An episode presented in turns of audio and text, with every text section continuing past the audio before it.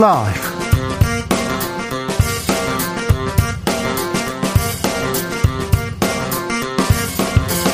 2022년 2월 14일 월요일입니다. 안녕하십니까. 주진우입니다. 민주당 이재명 후보 국민통합정부의 통합 대통령이 되겠다. 보복 정치를 넘어서겠다고 했습니다. 국민의힘 윤석열 후보는 법무부 장관의 검찰총장 수사지휘권 폐지하겠다. 문제 계속되면 공수처도 폐지하겠다고 했습니다. 안철수 후보의 단일화 제안은 환영하지만 여론조사 방식은 싫다고 했는데요. 심상정 후보는 그 누구와도 단일화는 없다. 윤 후보 적폐 발언에 대해서는 최악의 실언이었다고 비판했습니다. 23일 앞으로 다가온 대선 판세 정치적 원의 시점에서 읽어봅니다. 3월 9일 대선 당일 코로나 격리자와 확진자 투표할 수 있습니다. 오후 6시부터 7시 반까지 투표할 수 있습니다. 오늘부터 코로나 백신 4차 접종 시작됐습니다. 누구부터 맞는지 3차 접종은 언제 맞을 수 있는지 백신 4차 점, 접종에 대한 모든 궁금증 질병관리청 담당자와 알아봅니다. 미국 바이든 러시아 푸틴 대통령의 전화 담판 그러나 소득은 적었습니다. 음, 우크라이나 군사적 긴장 계속 고조되고 있는데요. 미국은 16일 침공 가능성 있다면서 경고했는데 러시아에서는 부인했습니다. 미국 러시아 갈등 커지고 미국 중국 갈등도 심각해지는데 이 분위기에 대한민국 차기 대통령의 숙제 만만치 않습니다. 어렵습니다. 대선 후보들은 어떻게 이 숙제를 풀지 외교 안보 공약 김은지 기자와 정리해 보겠습니다. 나비처럼 날아 벌처럼 쏜다. 여기는 주진우 라이브입니다.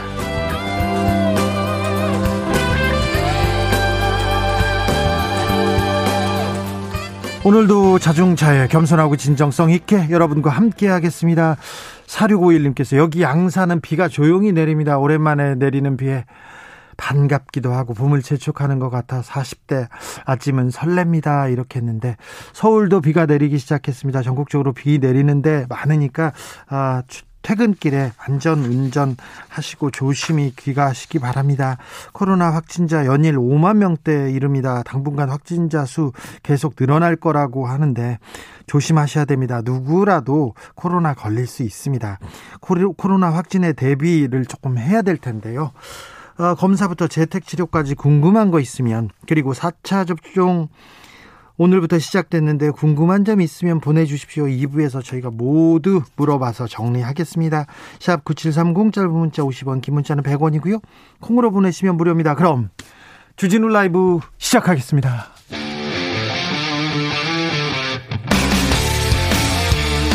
탐사보도 외길 인생 20년 주 기자가 제일 싫어하는 것은? 세상에서 비리와 부리가 사라지는 그날까지 오늘도 흔들림 없이 주진우 라이브와 함께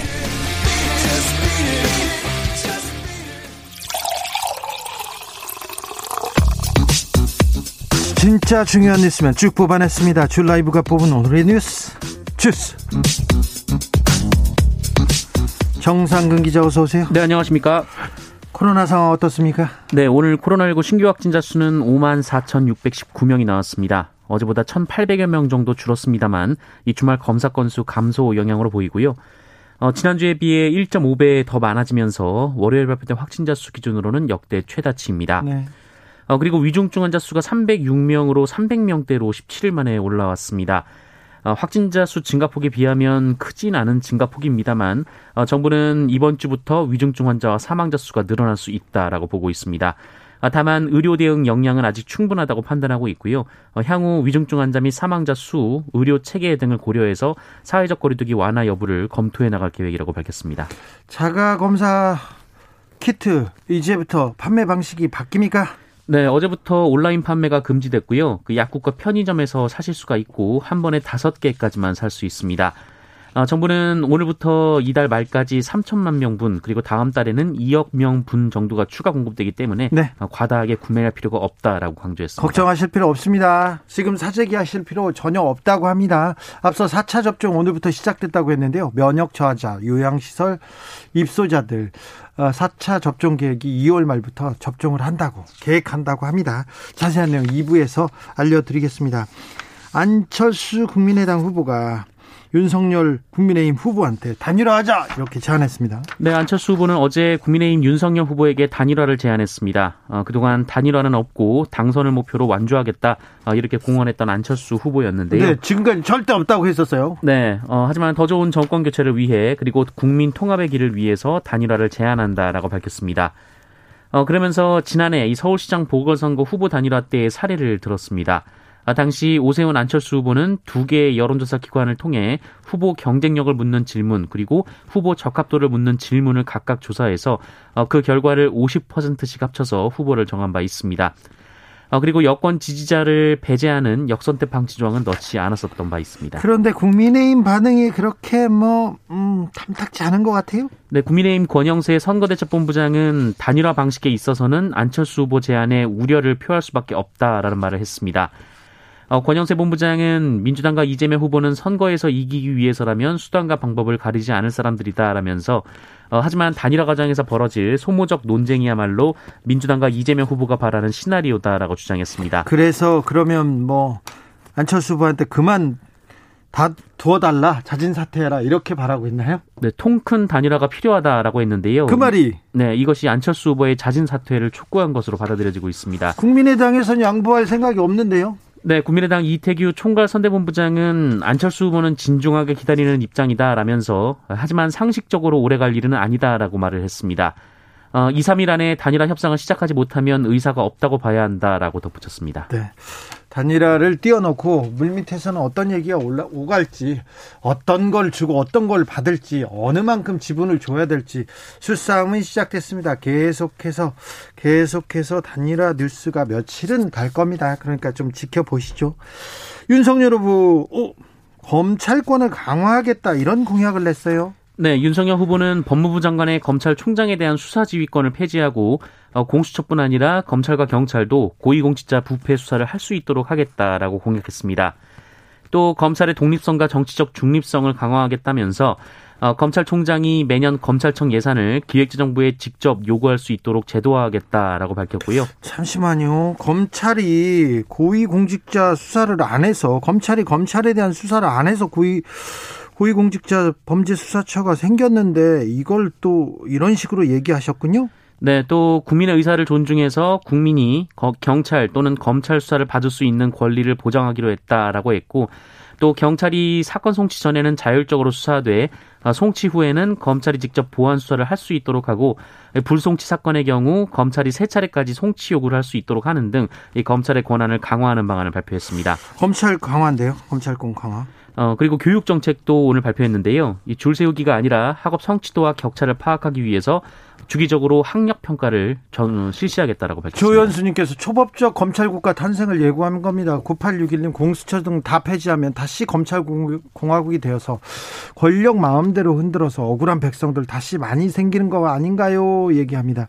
담비님께서는 절대라고 할 때 아무것도 모르는 나는 분명히 절수할 거라고 했습니다. 분명히 했어요. 이렇게 얘기했는데 아, 검찰권을 강화한다. 이 공약이 국민들한테 어떻게 점수를 딸지, 어, 우려하는 사람들이 많을 텐데, 왜 윤석열 후보는 이런 노림수를 던졌는지 이 부분에 대해서 좀 자세하게 좀 알아보겠습니다. 그런데 기차 앞좌석에 구두를 신고 구두를 신은 채 발을 올렸던 윤석열 후보. 아, 그 사진 굉장히 큰 화제를 낳았습니다. 네, 윤석열 후보는 기차 안에서 구두를 신은 채 맞은편 의자에 발을 올려놔서 논란이 됐습니다. 아, 민주당은 공공이 이용하는 열차인데 이 다른 사람에 대한 배려도 시민 의식도 공중 도덕도 없다라면서 이 노매너와 몰상식이 놀랍지도 않다라고 주장했습니다. 어, 윤석열 후보 측은 다리 경련으로 양해를 구하고 잠시 다리를 올렸다라면서 세심하지 못했던 부분은 유감이다라고 말했습니다. 다리 경련이 이르면 일어나야 되는 거 아닌가요? 그리고 다리를 뻗어야 되는 거 아닌가요? 아, 네.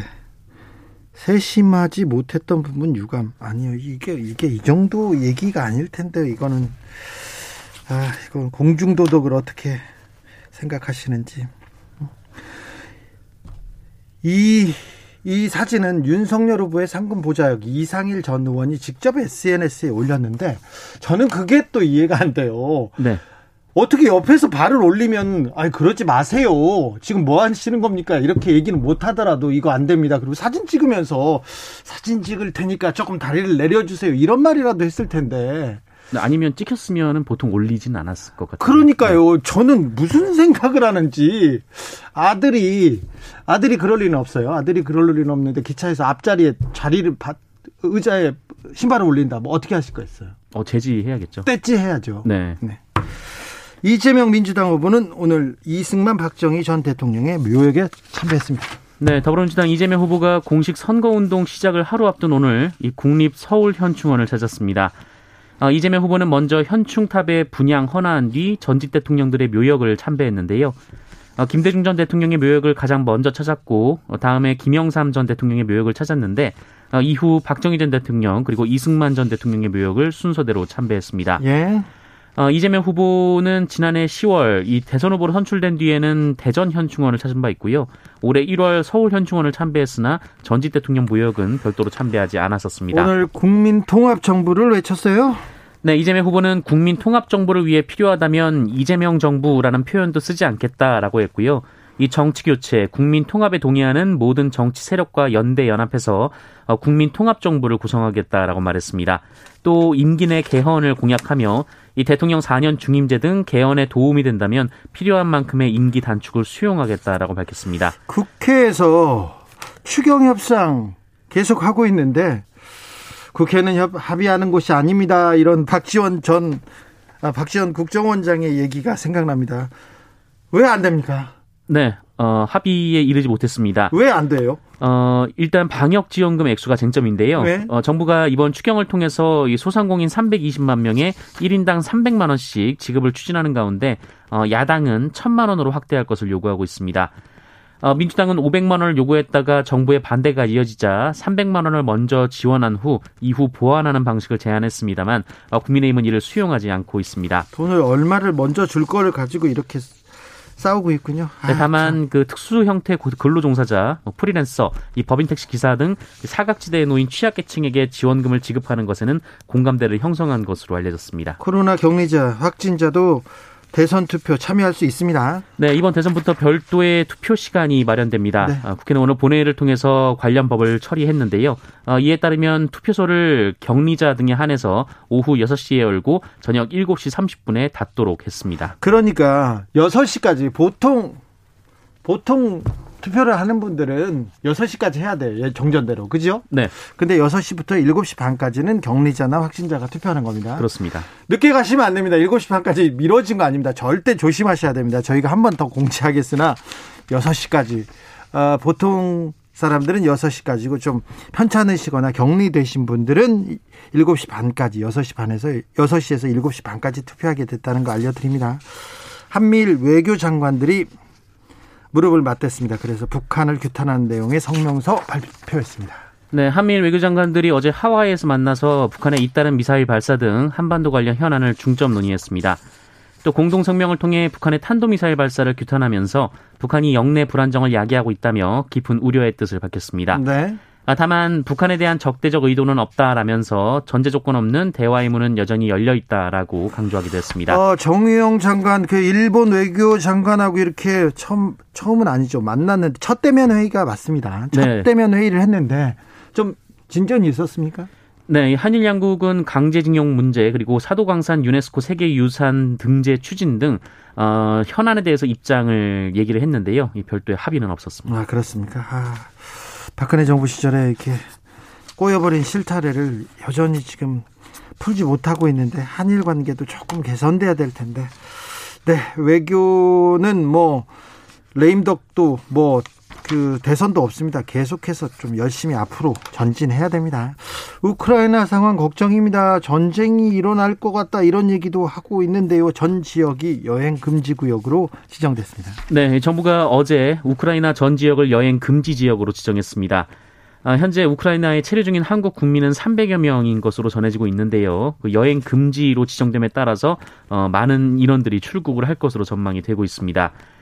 어, 여행 금지는 강제성이 있는 조치이고요. 어, 현지에서 철수하지 않으면 여권법 등에 따라 처벌을 받을 수가 있습니다. 네. 아, 한편 우크라이나 상황은 갈수록 안 좋은데요. 러시아가 모레 이 우크라이나를 침공할 수 있다 이런 관측까지 나오고 있는데 어, 미국과 러시아 정상이 지난 주말 1시간가량 전화 통화를 하고 이 사태를 논의했습니다만 긴장 해소를 위한 별다른 진전은 없었던 것으로 전해지고 있습니다. 여행 금지고요. 그러면 여행 가면 어떨까? 그렇게 생각하시는 분들이 있, 습니다 절대 안 됩니다. 절대 안 됩니다. 그거 위험합니다. 우크라이나 상황 심각합니다. 네. 우병우 전 청와대 민정수석 변호사 개업에 제동이 걸렸습니다. 네, 우병우 전 청와대 민정수석이 향후 5년 동안 변호사 개업을 할 수가 없게 됐습니다. 예, 법무부가 지난 11일 이 대한변호사협회에 우병우 전 수석의 변호사 개업 등록을 취소해달라라는 내용의 명령서를 발송을 했습니다. 어, 변협은 명령서를 공식 접수하는 대로 등록 취소 절차를 밟을 예정이라고 합니다. 어, 우병우 전 수석은 박근혜 정부 당시 국가정보원을 통해 불법 사찰을 한 혐의 등으로 기소돼서 지난 9월, 어, 지난해 9월이죠. 이 대법원에서 징역 1년이 확정이 됐습니다. 네. 아, 검찰의 공소장에는 국정농단 방조, 어, 이석수 전 대통령 특별감찰관의 업무 방해 등의 혐의도 있었지만 아, 이 부분은 대법원에서 무죄가 선고된 바 있습니다. 어, 하지만 금고 이상의 형을 받은 사람은 이 형 집행이 끝난 뒤 5년이 지난 이후에 변호사가 될 수 있기 때문에 어, 우병우 전 수석은 향후 5년 동안 변호사 개업을 할 수가 없을 것으로 보입니다. 어, 우병우 전 수석과 함께 최윤수 전 국정원 2차장이 있었습니다. 우병우 어, 수석하고 막역한 사이였고 국정원으로 보낸 우병우 라인이라고 이렇게 지목됐던 최윤수 전 국정원 2차장은 문화예술계 블랙리스트 관여 혐의로 2심에서도 유죄를 받았습니다. 근데 지금 변호사 개업해가지고 돈을 많이 벌고 있을 거려 이분들 돈을 잘 벌고 있다는 소리는 제가 들었습니다. 네. 나중에 그 이 이분들 어떻게 지내고 있는지 제가 또 자세하게 알려드리겠습니다. 여천 NCC 공장에서 아, 사상자가 많이 나왔는데요. 중대재해처벌법 수사가 시작됐습니다. 네, 고용노동부가 8명의 사상자를 낸 여수국가산업단지 여천 NCC 공장 폭발 사고에 강제 수사 착수했습니다. 아, 오늘 오전 8시 50분부터 여천 NCC 현장 사무실을 압수수색했는데요. 어, 광주노동청은 이 중대재해 수사 담당 근로감독관 등 35명을 투입해서 어, 중대재해 처벌법 관련돼서 그 증거 확보를 하고 있는 상황입니다. 어, 노동부 측은 이 사고로 4명이 숨지고 4명이 다치는 등 사안이 엄중하다라고 봤고요. 어, 특히 여철 NCC는 2018년 유사한 사고가 있었음에도 어, 이번에도 또 사고가 발생해서 압수수색을 진행하게 됐다라고 밝혔습니다. 어, 광주노동청은 이번 압수수색을 통해서 확보되는 자료 등을 토대로 현장과 본사 관계자를 소환해서 어, 중대재해처벌법 등에 대한 그 책임을 규명할 계획입니다. 네. 중고등학교 학생들이 다른 고등학생을 감금하고 폭행하는 사건이 있었습니다. 네, 인천에서 10대 남녀 무리가 이 또래 남학생을 모텔에 가둔 채 마구 때리고 알몸 사진을 촬영해 경찰에 붙잡혔습니다. 16살 남학생 등 고등학생 2명, 그 14살 여학생인 중학생 1명입니다. 어, 이들은 어제 새벽 4시쯤 인천 미추홀구의 한 모텔에서 18살 남학생의 몸을 어, 담뱃불로 지지고 어, 또 폭행을 했습니다. 어, 피해자가 이후 신고를 했고 경찰은 당일 오후 이들을 붙잡았습니다. 피해자는 안면 골절 등 크게 다쳐서 병원에서 치료를 받는 것으로 전해졌는데요. 어, 경찰은 정확한 범행 동기를 수사 중이고요. 이 죄질이 나쁜 점 등을 고려해서 구속영장 신청을 검토 중인 것으로 전해졌습니다. 안면 골절이면 굉장히 폭행 정도가 심했다고 볼 수밖에 없는데요. 이 학생들, 네. 따끔하게 진짜 법이 얼마나 무서운 건지 알려줘야 됩니다. 그리고 16살, 14살 여학생들이 모텔에 들어가서 누구를 감금했다고요. 이 모텔 사장님도 어떻게 이런 일이 있는지 좀 경찰이 좀 따져봐야 될 것 같습니다. 네. 주스 정상근 기자 함께 했습니다. 감사합니다. 고맙습니다. 6334님께서 방송 잘 듣고 있습니다. 방송 잘 듣고 있습니다. 아들이 코로나 양성이라 격리 중인데요. 전에는 보건소에서 먹는 거 하면서 어, 괜찮냐고 전화해서 물어보기도 음식을 주기도 했는데 요즘에는 해주는 것도 아무것도 없나요? 아들이 불쌍해요. 시켜 먹는 것도 하루 이틀인데 전화하면 맨날 라면만 먹었다고 하니까 속이 상합니다. 그리고 진단 키트는 언제부터 살 수 있나요? 약국, 편의점 다 돌아다녀도 구할 수가 없습니다. 진단 키트를 구하기 어렵다는 말은 조금 너무 안타까운 현실인 것 같습니다. 이 부분에 대해서는 방역 당국에서 조금 신경을 더 많이 쓰셔야 될 것 같습니다. 어, 좀 불안해하지 않도록 이 부분은 빨리 보, 보강해야 됩니다. 1230님 화성시 비가 촉촉히 내립니다. 63년생인데요. 4차 백신 언제쯤 맞을 수 있을까요? 2부에서 질병관리청 담당자한테 제가 물어보겠습니다. 3660님께서 주 기자님 일요일은 뭐 하세요? 일요일에도 주라 기다리기 너무 힘들어요. 그래도 근무 시간은 준수하셔야겠죠. 저도 일요일 날 나와서 여러분들 만나고 싶은데요. 전 진짜 그렇습니다. 근데 아이 좀 그 다른 분들은 좀 쉬셔야죠. 네. 감사합니다. 마음만 네. 마음만 이렇게 주고 받자고요. 교통정보센터 다녀올게요. 정현정 씨.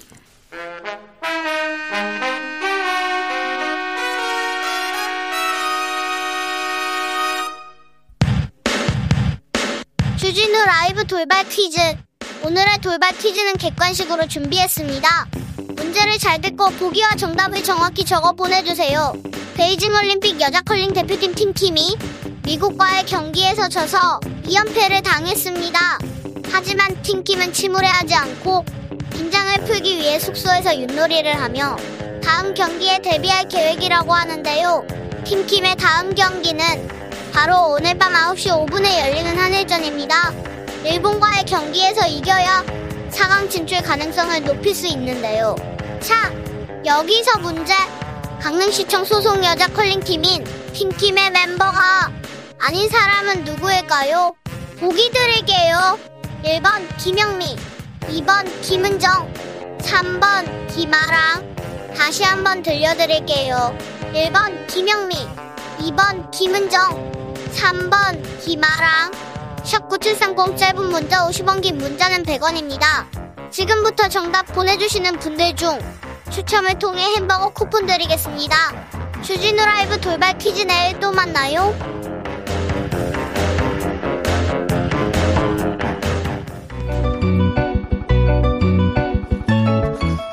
한층 날카롭다. 한결 정확하다. 한편 세심하다. 밖에서 보는 내밀한 분석 정치적 원의 시점.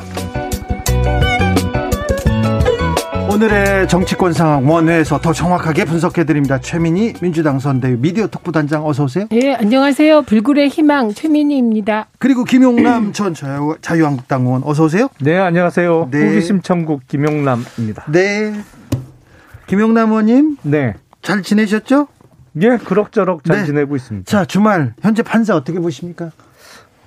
박빙인 가운데 윤석열 후보가 다소 어, 우세한 네. 판세가 지속되고 있는 것 같고요. 우세가 좀 예. 우세 판세가 지속되다가 조금 붙고 있는 좀 따라잡고 있는 어, 지지도가 붙그 거의 접전인 상태로 지금 붙고 있다. 여, 여기까지는 여론조사 결과가 조금 차이가 좁혀진 여론조사 결과가 일부 나왔죠. 네. 예. 근데 이제 전반적인 내용을 좀 봐야 되겠고, 어, 그리고 이제는 안철수 후보가 단일화라는 큰 이슈를 던졌기 때문에 네. 어, 단일화 여부에 따라서 뭐 한 번 또 파동을 치겠죠. 네, 김영남 의원께서 계속해서 단일화가 가장 큰 이슈가 될 거라고 말씀하셨습니다. 어떻게 보고 계십니까, 최민희 의원님? 그러니까 우선 그동안엔 박빙 열세 네. 민주당이 맞았는데 지난 금요일 이후부터 그냥 박빙 됐다고 봅니다. 그리고 아하. 그 박빙을 주도한 나이대가 20, 30대 여성. 음. 그동안에 20, 30대 여성이 여론조사를 하면 거의 답변을 안 했습니다. 안 했죠. 그런데 지난 금요일 이후 20, 30대 여성의 응답률이 조금 늘어났습니다. 아, 그래요? 예, 그리고 그 동력으로 윤석열 후보는 떨어지고 이재명 후보는 큰 폭으로 올랐어요. 그 나이대가. 네. 그러면서 진짜 박빙으로 봅니다. 네. 네. 윤석열 후보의 적폐 발언이 여파를 미치고 있는 것 같은데 오늘 검찰 공약을 내놨는데 어 이거 검찰 공화국 되는 거 아니냐 걱정하는 사람들도 많을 것 같아요.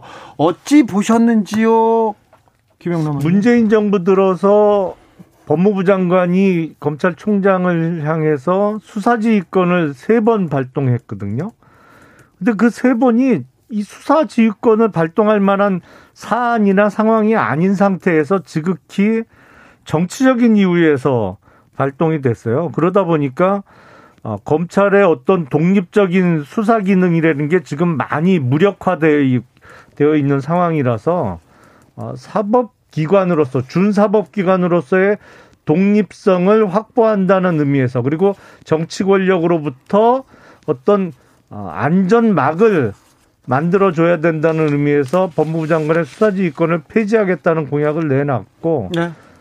지금 문재인 정부 들어서 약해진 사법 기능의 회복을 고려해 볼 때 적절한 공약이라고 생각이 듭니다.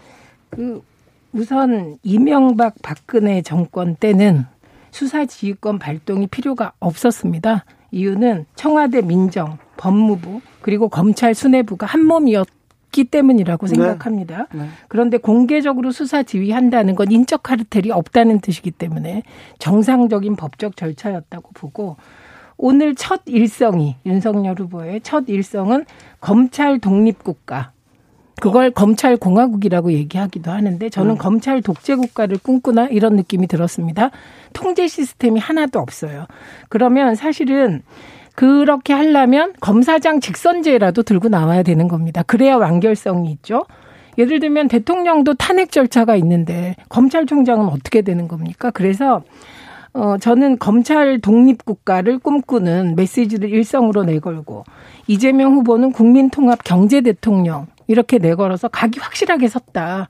그래서 출발 지점에서 각자가 잘하고 하고 싶은 것을 확실하게 내걸고 이제부터 이제 국민에게 심판받겠다. 각이 습니다. 그래서 그냥 객관적으로 말하면 국민통합 경제 대통령 이재명 후보 대 검찰 독립 국가를 꿈꾸는 윤석열 후보 이제 이렇게 각이 쓰고요. 네.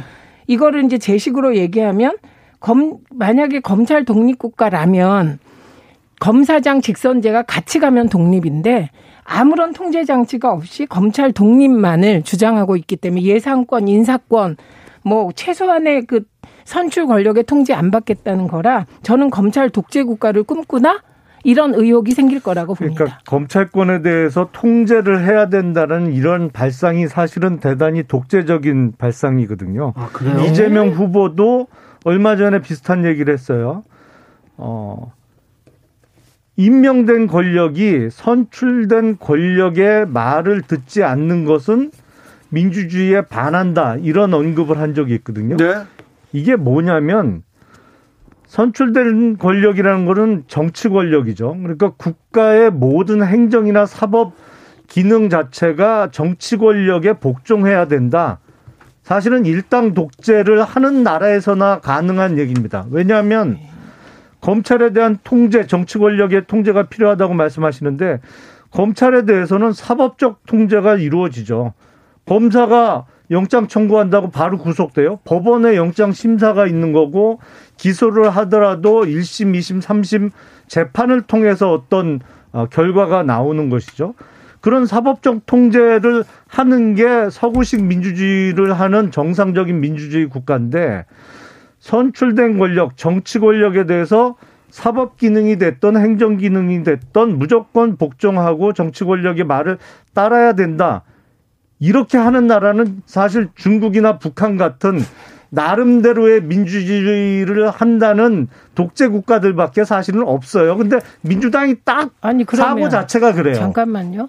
그러면 지금 지금까지 법무부 장관의 검찰총장 지휘권은 법이 명시하고 있었고 그 법은 대한민국이 만든 거잖아요. 지난 정권에도 있었어요. 지난 정권에도 있었고 이명박 때도 있었고 박근혜 때도 있었습니다. 그리고 이거는 계속 있어 왔어요. 그러면 그 말이 안 되는 거고. 그다음에 저는 이렇게 생각합니다. 지극히 제한적인 요건으로 되어 있죠. 아니 그래서. 제한적인 조건 이건 어쨌건 법에 법무부 장관의 검찰 검찰총장 지휘권은 명시되어 있습니다. 이건 무슨 뜻이냐면 법무부 장관의 검찰총장 지휘권의 권위는 그럼 어디서 나오냐?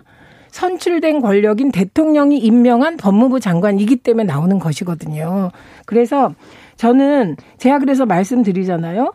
이게 논리적으로 완결되려면 그럼 검찰만 통제 안 받습니까? 다 통제 받는데 그러니까 뭐냐면 선출된 권력에 의해서 최소한의 통제를 받든지 의원님 말씀대로 아니면 국민의 통제를 받으라는 겁니다. 그러면 검사장 직선제라도 같이 얘기를 해야 이게 말이 되지 어떻게 검찰은 완전히 독립돼서 인사권 예상 예상권 다 혼자 갖고 맘대로 하겠다는 겁니까? 7617님께서 네. 권력 분립이 벌, 권력 분립과 견제야말로 민주주의 근간 아닌가요? 그럼 검찰은 누가 견제하나요? 이런 의견 주셨고요.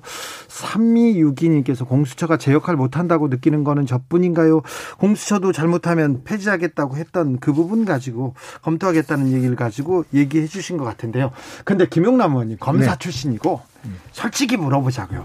자, 검사 출신의 검찰총장을 하다가 정치권에 직행한 윤석열 검사. 윤석열 후보죠. 윤석열 후보가 한동훈이나 누구 측근들 데려다가 이렇게 검찰 공화국 만드는 거 아니야? 이런 우려가 조금 있는데 있는데 이 검찰 공약을 내는 것 자체가 이게 플러스보다 마이너스가 큰 거 아닙니까? 검찰 공화국 자체가 불가능하다니까요. 검찰 기능이 국가 기능 중에 몇 퍼센트나 차지하는데요. 알겠어요. 1%도 안 돼요. 자, 두 번째로 적폐 발언은 예. 캠프 내에서도 국민의힘 내부에서도 이거 괜히 건드렸다 이런 얘기 나오죠. 내용 자체는 지극히 상식적이고 당연한 얘기죠. 왜냐하면 문재인 정부 내에 잘못된 행위들이 있었고 그게 적폐로 볼 수 있다면 당연히 사법 시스템에 의해서 처리가 돼야겠죠. 예를 들어서 지금 장하성 전 청와대 정책실장의 동생이 운영하던 디스커버리 펀드 있잖아요. 네. 이게 지금 고객들 돈 받아갖고 운영하다가 못 돌려준 돈만 해도 2,500억 원이에요. 예, 예. 근데 그게 미국에 투자했던 펀드에서 이미 거기서 뻥 난 이후에도 국내에서 펀드 모집을 했다는 의혹이 있기 때문에 진작 수사와 사법 처리가 됐어야 되는데 거의 만 3년 동안 뭉갰거든요. 경찰에서. 이런 게 적폐죠. 이런 것 당연히 진작에 수사가 되고 사법 처리가 됐어야 되는데 이 문재인 정권 들어서 사법 기능이 완전히 망가졌단 말이에요. 국가적 사법 기능이 이런 걸 정상화 해야 되는 것이죠. 근데 문재인 정권 사람들은 무슨 언터처블이에요? 당연히 수사 받아야죠. 근데 내용은 당연한데 그걸 갖고 생각지도 않게 문재인 대통령께서 버럭하고 화를 내시니까 이건 정치적 의도로밖에 해석할 수가 없는 거죠. 그러니까 지금 친문이지만 이재명 후보를 지지한 지지하지 않는 많은 국민들에게 어떤 시그널을 준 거 아니냐. 정치적인 의도가 있었고 선거 개입으로 볼 수밖에 없는 거죠. 지극히 정상적인 발언을 예. 정치적으로 만들어 버렸다. 이렇게 예. 재민이 그러면 우선 어, 만약에 불법적인 요소가 있으면 수사하겠다. 이렇게 얘기했으면 문제가 됐을까요? 그렇 죠. 원칙적으로는 이렇게 얘기를 해야 되는 겁니다. 근데 기자의 질문이 문재인 정부의 적폐 수사 할 겁니까? 이렇게 물었어요, 기자가. 그러면 그거에 대해서 보통의 정치인들은 그거는 적폐가 있는지부터 확인해야 됩니다라고 말하는 게 정상인데 윤석열 후보가 어떻게 대응했는지 아시죠? 해야죠, 해야죠, 돼야죠. 기다렸다는 듯이. 뿐만 아닙니다. 새시대 위원회가 공개한 그 인터뷰 내용을 보면 이 정권이 겁이 없어. 5년짜리 정권이 겁이 없어. 이런 요지의 얘기를 합니다. 검찰을 건드렸다는 요지의 얘기였어요. 그래서 저는 만약에 윤석열 후보가 적폐가 있다면 수사하겠다라는 완결된 문장을 얘기했으면 그 말이 맞습니다. 근데 그게 아니었기 때문에 그리고 그 영상이 그대로 남아있기 때문에 의원님이 좀 더 살펴보셔라. 그래서 이거는 민주당 입장에서는 당연히 무조건 적폐라고 몰아서 수사를 하려고 하는 적폐몰이 정치보복인가라고 반발할 수밖에 없는 상황이다. 이런 말씀 드리고요.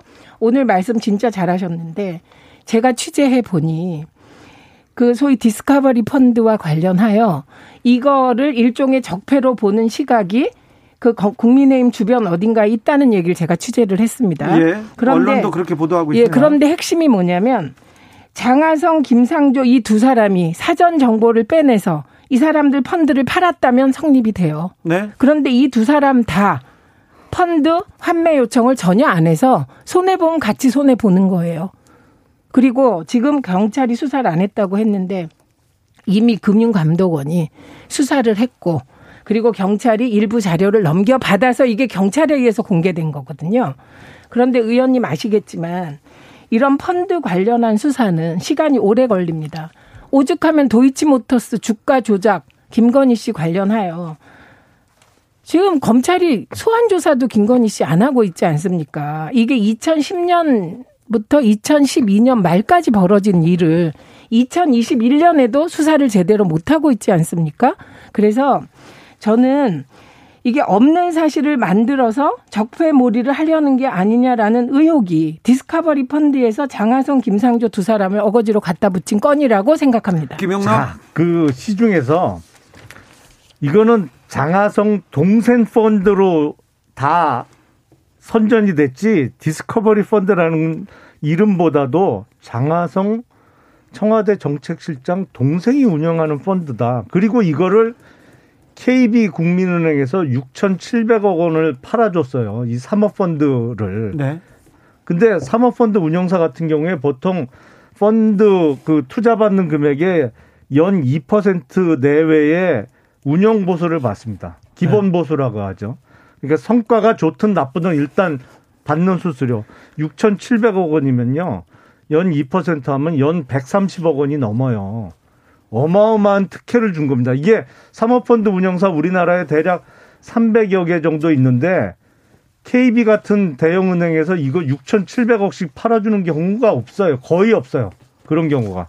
그리고 지금 장하성 실장 같은 경우에 여기에 60억 원을 초창기에 넣었대는데 이거를 언제 회수했는지 회수 여부가 아직 밝혀진 게 없는 것으로 제가 알고 있고요. 아닙니다. 그리고 이런 게 아무리 시간이 걸려도 지금 만 3년을 뭉개는 경우는 못 받고 정상이 지극히 아닙니다. 그리고 김건희 씨 음. 주가 조작이라고 자꾸 주장하는데 내용 보니까 2년 정도 2년이 좀 못 되는 기간 동안 40여 회를 거래를 해서 매매를 해서 주가를 조작했다는 게 민주당 주장이에요. 저도 주가 조작 사건 수사해 봤지만 2년 동안 40여 개가 아니고 40만 번 정도 매매를 해도 주가가 움직일 중, 움직일지 말지, 어? 안 되는 거예요. 그게. 네.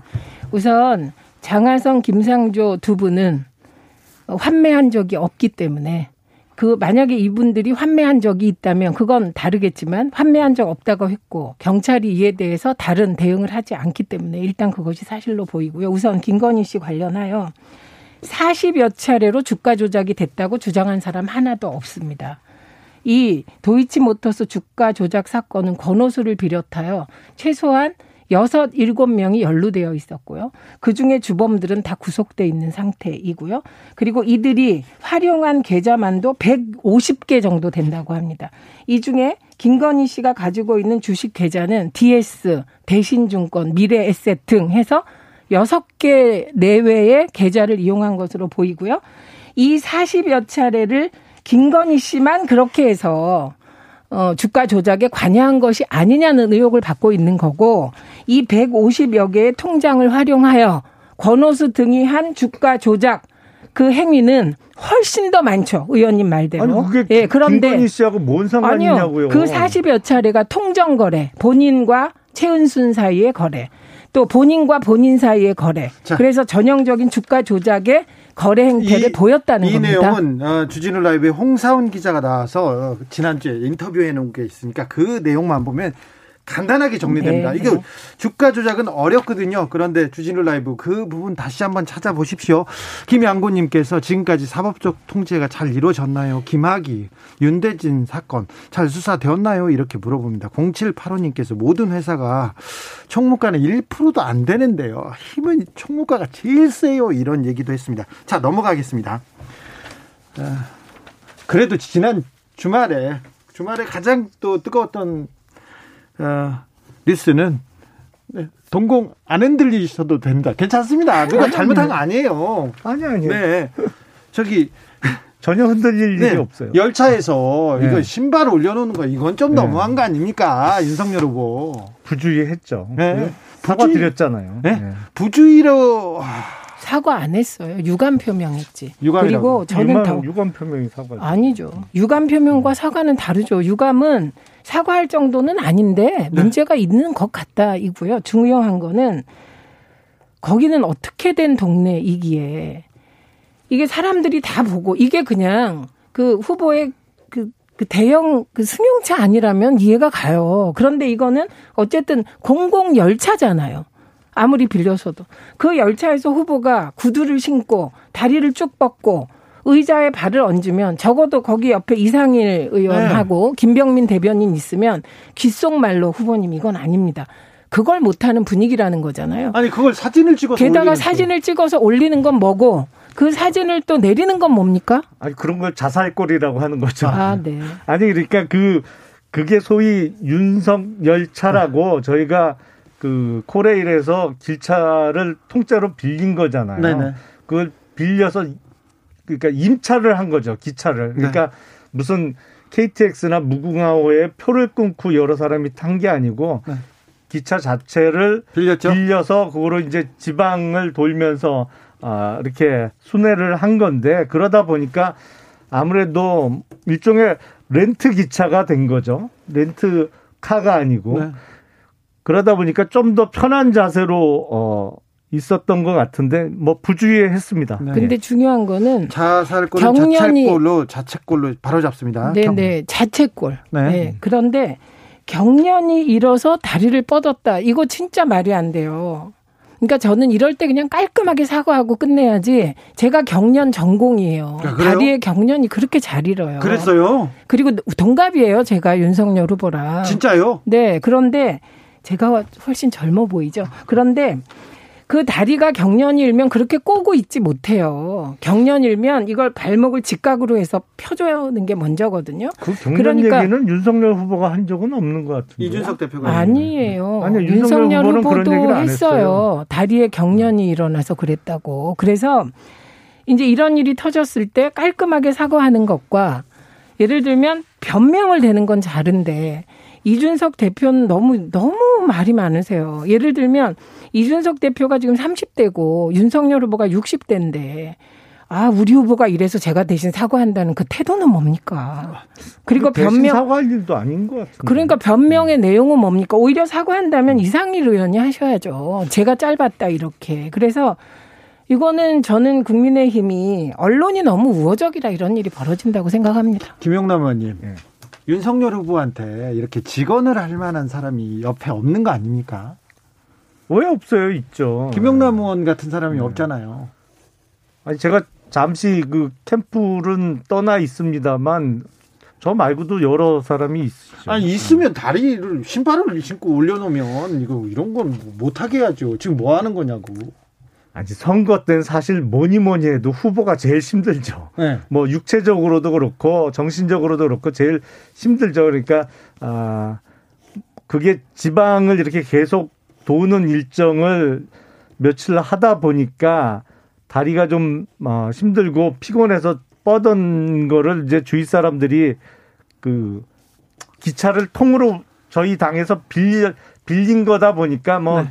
아, 개인 차량 비슷하게 좀 편하게 생각을 했던 모양입니다. 네. 잘못했죠, 뭐. 네, 이일님께서 좀 더 편한 자세라고 해도 변명 필요 없이 음. 깔끔한 사과하면 됩니다. 이렇게 얘기합니다. 8430님, 다리에 경련이라면요. 바로 올리지 말고 마그네슘 드세요. 얘기합니다. 건강은 괜찮으시겠죠? 건강 상태가 뭐, 어, 뭐 안 좋다는 그런 얘기는 없었습니다. 자, 김영남 의원께서 노 이번 대선에서 가장 중요한 이슈 다른 건 다 부차적이고 네. 단일화가 가장 결정적인 변수가 된다고 계속해서 강조해 오고 있습니다. 이 단일화는 어떻게 될 것 같습니까?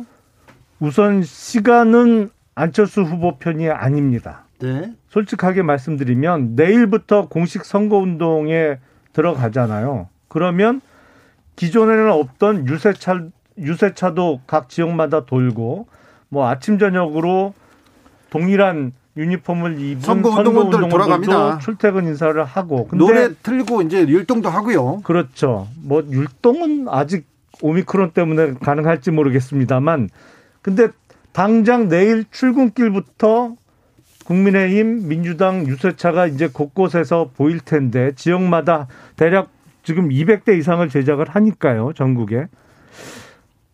국민의 당 유세차가 보이는지 한번 유심히 보세요. 네. 그런 의미에서 내일부터 시작된 22일간의 선거운동 기간을 포함해서 시간은 안철수 후보 편은 아니라고 생각을 합니다. 자, 우선 제가 늘 15%를 얘기해 왔습니다. 네네, 안철수 부분입니다. 후보가 완주하냐 단일화하냐의 경계가 15%다. 그게 이제 선거운동 비용을 보존받을 수 있는 프로테이지고 10%가 되면 또 어느 정도 받고 이렇게 되거든요. 근데 저는 지금 안철수 후보는 자기의 정치 인생에서 가장 굴욕적인 상황을 맞고 있다. 이렇게 생각합니다. 예. 그리고 이 굴욕적인 상황은 국민의힘이 솔직히 말씀해 보세요. 여론조사 단일화, 칸막이 없는 단일화 안 받으실 거잖아요. 그러니까 민주당 지지자들을 걸러내지 않는 오세훈식 단일화는 안 받을 거잖아요. 여론조사는 안 받습니까? 그럼 여론조사 여러 가지 문제가 있죠. 그러니까 안 받으실 거잖아요. 네. 그런데 안철수 후보는 100% 여론조사 단일화를 제안한 겁니다. 예. 그리고 국민의힘은 거부한 거예요. 예. 그런데 일부 언론이 이거를 윤석열 후보가 환영하는데 아쉽다 이런 식으로 해서 뭉개시는데 이건 명백히 100% 여론조사 단일화는 국민의힘이 거부한 겁니다. 그러면 안철수 후보에게 지금 남은 것은 국민의힘은 단일화 없이도 이긴다는 분이 다수세요. 김용남 의원처럼 합리적인 분은 소수로 보여요. 제가 취재를 해보면. 네. 그러면 이런 분위기 속에서 남은 길은 하나잖아요. 총리 줄 테니까 그냥 단 그냥 굴복해. 아니면 과기부 장관 줄 테니까 굴복해. 이게 거래이고요. 이런 식이라면 뭐 정권 교체를 위해서 굴복해. 그 그거는 너무 정치인답지 않은 요구잖아요. 아니 저희는 그래서 그건 전혀 아, 굴복이라고 표현도 안 하고 생각도 안 하고 그건 대승적 결단이라고 저희는 이준석 대표 아니고 항복 아닙니까? 아, 대승적 결단이 이준석 대승적 항복 아닙니까? 이준석 대표가요. 네. 혹시 했는데 역시고 역시 했으니 역시다. 그래갖고 부처님 손바닥에 손오공을 넣고 그 얼굴을 안철수 후보로 조롱하는 거 아, 그러면 안 돼요. 올렸습니다. 조롱이죠, 조롱. 저, 저렇게까지 조롱을 할 수가 있나. 최대한 존중해 드리고 네. 어, 안철수 후보의 대승적 결단을 기대해야죠. 대승적 결단이야 대승적 항복이라니까. 결단이죠. 아니 뭐 그리고 결단인데 내용이 네. 항복인 건데 그 아름다운 단일화는 이미 끝났다. 이게 아니요, 핵심입니다. 아니요. 얼마든지 가능하고요. 그리고 그, 럼100% 여론조사 받으시면 돼요. 여론조사 경선을 하게 되면 사실은 그 지는 쪽은 출마를 못 하잖아요. 네. 근데 그거는 사실상 패배죠. 네. 하지만 시너지 효과가 더 크게 날 수 있는 것은 어느 한쪽이 대승적 결단을 해주는 알겠습니다. 겁니다. 그건 아, 윤석열 후보가 100% 여론조사 받으면 대승적 됩니다. 결단을 내리면 안철수 후보의 정치적 미래는 어떻게 될지 아또 네, 궁금합니다. 어, 0785님께서 아 윤석열 후보가 언론중재법에 대해서 찬성 의견을 내셨던데 어떻게 생각하시는지요? 이게 물어보는데 징벌적 손해배상 반대를 외치던 윤석열 후보가 왜곡한 기사 하나로 언론사 전체를 파산할 수 있는 강력한 시스템 필요하다 이렇게 얘기를 했더라고요. 김영남 의원님? 아니 그러니까 그 법은 찬성한 건 아니고요. 뭐 조금 잘못하신 네. 거고 아, 사실은 실제. 그 고의 또는 중대한 과실로 명백히 허위 기사를 낸 경우에 기존에 우리 법원에서 인정해주는 손해배상 액수가 좀 부족했던 게 사실이거든요. 예, 예. 그러니까 그런 사법 시스템의 입장 변화에 따라서 자연스럽게 아, 어떤 고의성이 짙은 허위 기사는 없어져야 된다 이런 취지죠. 아, 그거 아닙니다. 참여니. 저는 이거 제 전공이니까 내용상으로 언론 피해 구제법에 찬성하신 겁니다. 예, 언론 피해 구조법의 가장 중요한 내용이 악의적 허위 왜곡 보도를 낸 언론사에게 어, 배, 배가적 아주 높은 비율의 그 소위 벌금을 때린다 이런 거거든요. 근데 거기서 더 나가서 파산시키겠다 이렇게 말씀하셨기 때문에 제가 보기에는 대한민국 정치인 중에 가장 징벌적 손해배상제를 찬성하는 분은 그 말씀하신 이후로 윤석열 후보가 되었습니다. 가장 적극적인. 네, 네. 이거는 누구도 여기에 동의하 그렇게까지 말한 분은 없어요. 근데 그것도 이렇게 또 전제를 다셨어요. 큰 언론사야 뭐 그런다고 뭐 문제가 생기겠냐. 작은 언론사는 문 닫게 될 것이다는 요지까지 덧붙이셔서 이게 김건희 씨가 일부 그 유튜브 채널 얘기하면서 무사하지 못할 거야. 이것과 연결되면서 이건 파장이 엄청 클 일인데 언론 너무 조용하지 않습니까? 조용합니다. 네. 조용히 넘어가죠, 뭐. 아, 그럴까요? 네. 후리자님께서 대승적 결단 왜 윤석열 후보는 못하나요? 윤석열 후보가 대승적 결단을 한다면 윤석열 후보가 대승적 결단을 통해서 안철수 후보와의 후보 단일화뿐만 아니라 국민의 심과 국민의 당의 합당 그리고 어, 5년 후에 있을 차차기 대선에서의 어떤 그 유력 주자를 키워내는 결단까지도 할 수 있겠죠. 아, 그게 결단이에요? 안 되죠. 오세훈 시장이 가장 유력합니다. 제가 네. 보기엔. 원희룡 아니, 전 지사. 이준석 대표는요. 이준석 대표. 그러니까 저, 안철수 후보는 미래가 없어요. 지금 그 국민의힘과 손잡으면. 최민희, 김용남, 김용남, 최민희 두 분 오늘도 감사했습니다. 고맙습니다. 네, 고맙습니다.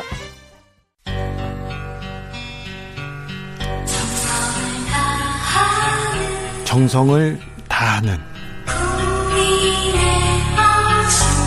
국민의 방송 KBS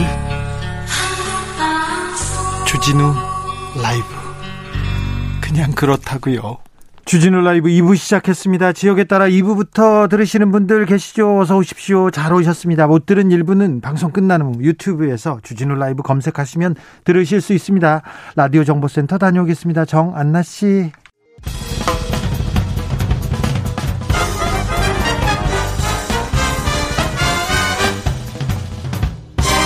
훅 인터뷰 모두를 위한 모두를 향한 모두의 궁금증 훅 인터뷰 오미크론 확산으로 연일 확진자 5만 명대입니다. 방역 당국에서 4차 백신 접종 계획 발표했는데요. 자세한 내용 알아보겠습니다. 황경원 코로나19 접종 기획팀장 안녕하세요. 네, 오래간만입니다, 기자님. 네, 잘 계시죠? 네네. 네, 고생이 많으십니다. 네. 오늘 방역 당국에서 4차 접종 계획 발표했는데 어떤 내용입니까? 네, 우선 배경부터 좀 말씀을 드려야 될 것 같은데 네. 잘 아시는 것처럼 방금 말씀하셨듯이 우세 오미크론 변이 우세 종화로 확진자가 연일 급증하고 있는 상황인데 네. 사실 많은 분들이 오미크론 변이가 중증 위험이 높지 않다라고 알고 계시지만 고위험군의 경우에는 상황이 조금 다릅니다. 네. 어, 잘 아시는 것처럼 보도도 많이 나왔는데 이스라엘의 경우에는 오미크론 변이 우세 종화 이후에 중증 사망이 증가하고 있고 우리나라도 최근에 데이터들을 좀 보니까 요양병원이나 요양시설 면역 저하자 경우에는 3차 접종도 가장 먼저 하셨고 면역 형성도 어렵다는 점에서 최근에 돌파 감염도 늘고 위중증 위험이 높아지고 있습니다. 그래서 네. 이분들에 대해서 타겟팅해서 중증 사망 예방을 위해서 4차 접종, 추가 접종을 준비하게 됐습니다. 예. 팀장님, 저 궁금해 하시는 분들이 많아서요. 조금, 네. 아, 조금 천천히 얘기해 주시면 좋겠습니다. 지금 다 네. 궁금해서 지금 다 귀를 쫑긋하고 있습니다. 알겠습니다. 네. 이지영 님께서 2차까지 화이자 맞았는데요. 부작용 기사가 많이 나오니까 무서워서요. 3차를 못 맞고 있어요. 3차를 노바백스로 맞을 수 있을까요? 이렇게 물어봅니다. 네, 3차 접종, 노바백스 접종 가능하신데, 다만 저희가 이제 실시 기준에 따라서 접종 이제 정해지는 내용인데 1차와 2차 때 노바백스가 아닌 다른 백신으로 접종하셨을 경우에는 원칙적으로는 3차를 mRNA 백신으로 접종하셔야 되는데 네. 혹시나 뭐 우려되시는 부분이 있다면 이제 의사분과 상의하셔서 노바백스 백신도 접종이 가능하십니다. 예.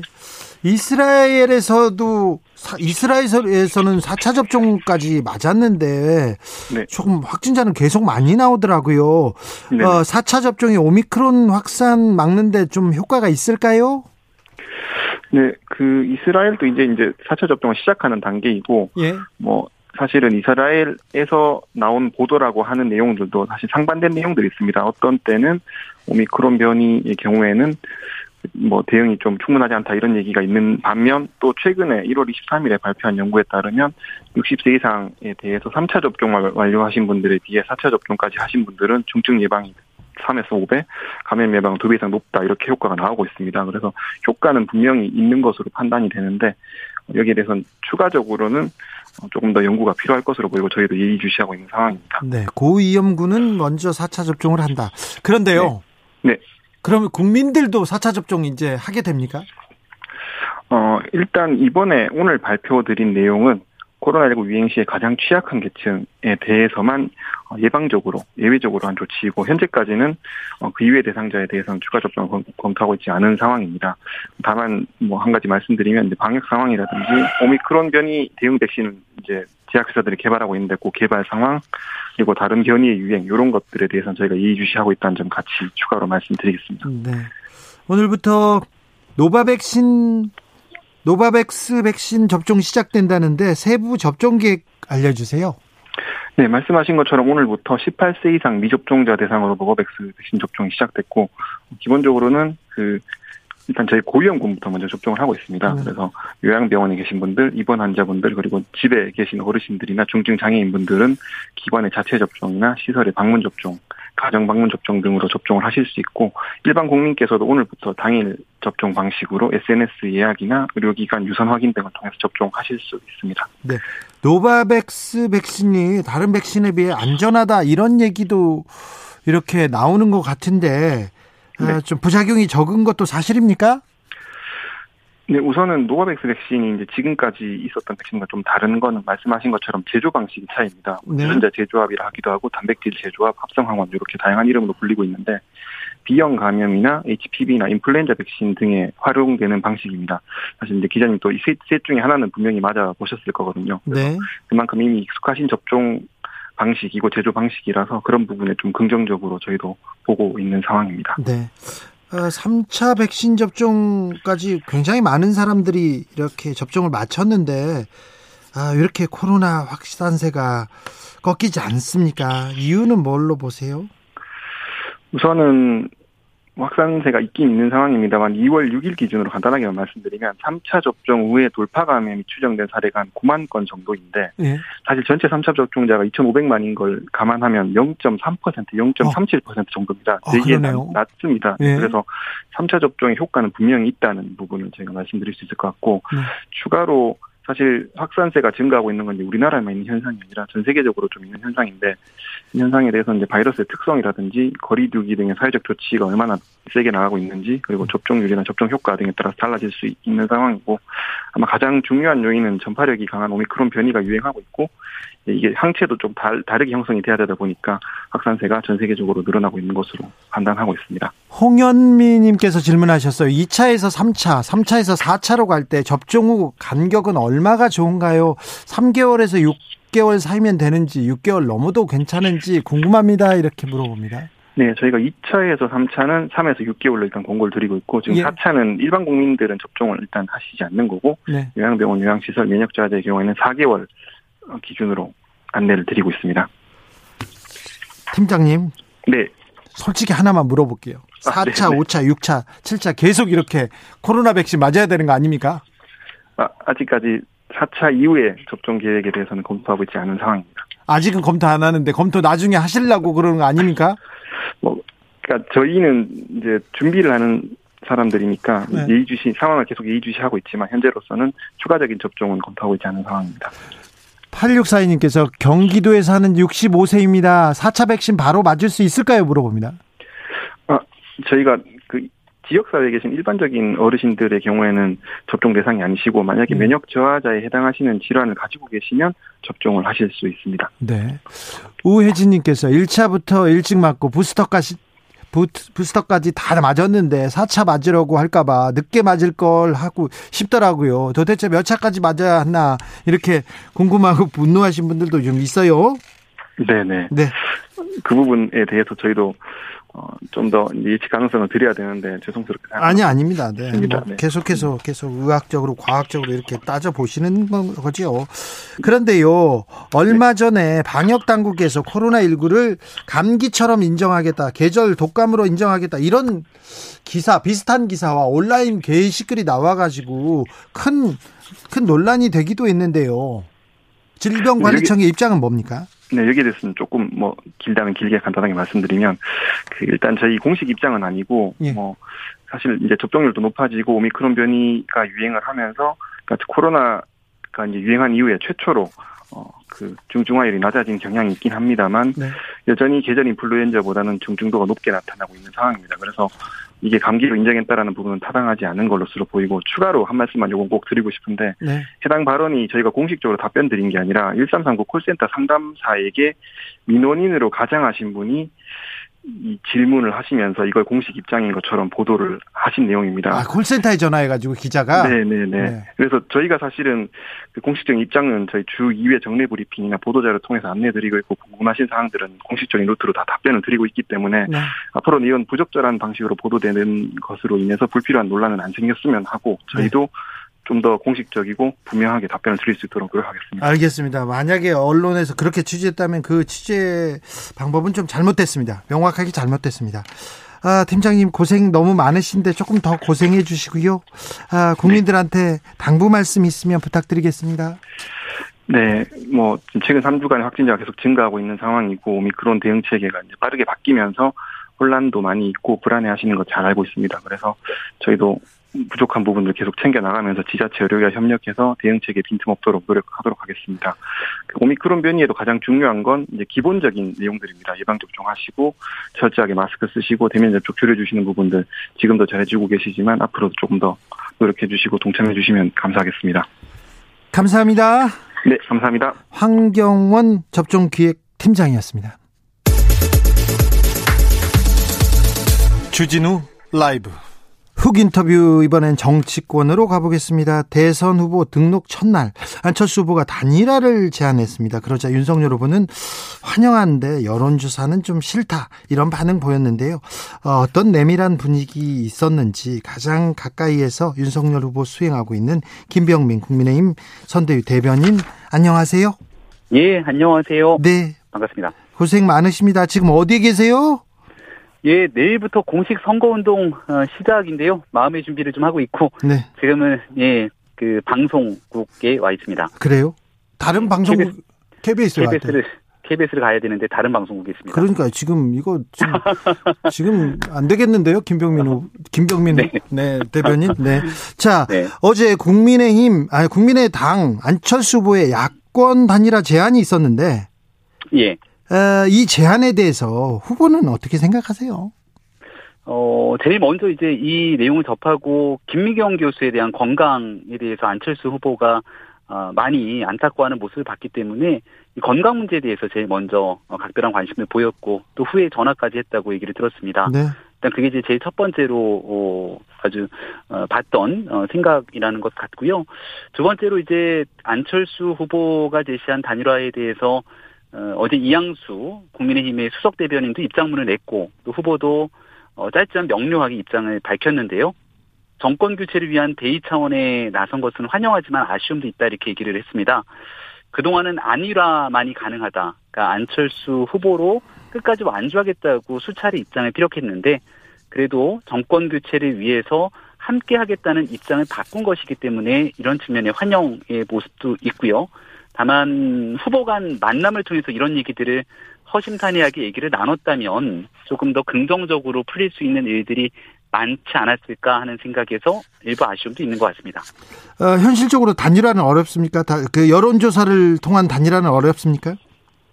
지금 내일부터 선거운동이 시작이 됩니다. 그러니까 사전투표를 고려하면 이제 우리 국민들께서 대한민국의 대통령을 내 손으로 뽑는 투표까지 3주도 채 남지 않았습니다. 어제 안철수 후보께서 제시한 내용을 보면 4.7 보궐선거 방식을 준용하는 얘기를 꺼냈는데요. 구체적인 얘기를 하셨죠. 이게 자칫 잘못 그때의 기억들을 복귀시켜 보면 단일화를 위해서 협상을 시작하고 뭔가 여론조사 룰을 가지고 얘기를 이런 방식이 진행이 되면 오히려 갈등이 첨예하게 아, 적나라하게 드러나면서 실질적인 선거 국면이 뒤로 묻힐 가능성이 크다. 이런 걱정과 우리의 목소리를 전하시는 분들도 있습니다. 아, 자칫 잘못하면 정권 교체를 위해서 함께 하자고 했는데 여권에게만 유리한 국면으로 만들어지는 것 아니냐라는 우려들도 있기 때문에 네. 어, 여기에 대해서는 다소 조심스러운 측면들도 있는 것 같습니다. 알겠습니다. 대변인께 좀 물어볼 게 많아서요. 네. 짧게 대답하시면 제가 많이 물어볼게요. 궁금한 게 많습니다. 자, 네. 아까 최민희 의원께서 어, 네. 윤석열 후보가 박빙 우세로 가다가 박빙으로 바뀌고 있다 이렇게 얘기하는데 현재 민심 어떻게 보십니까? 네, 최민희 의원께서 김포 아파트 관련된 SNS 글을 올리셔서 민심이 더 안 좋게 돌아가는 것 같아요. 아, 물론 글을 또 내리셨다고 어, 언론 보도가 되고 있는 것 같은데요. 지난주에 있었던 토론회에서 김포에 있는 아파트 한 2, 3억 발언을 하고 난 다음에 최민희 의원이 SNS에 올렸던 글 그리고 민주당의 이후 해명들이 다 제각각 다르게 나타나고 있었죠. 뭐 하나의 단면을 보여주고 있는 거라고 생각하는데요. 어, 김혜경 씨 관련된 논란부터 대장동에서 아직까지 풀리지 않는 의혹들 어, 그리고 이재명 후보가 그동안 그 본인이 강점으로 얘기했던 게 아, 바로 이런 음그 지사, 시장으로 있었던 행정의 경험과 경쟁력인데 이게 김포 아파트 2, 3억 발언으로 이런 일까지 무의로 돌아가면서 어, 정권 교체를 반드시 해야겠다라는 국민적 여론들이 힘이 쏠리는 게 아닌가 싶습니다.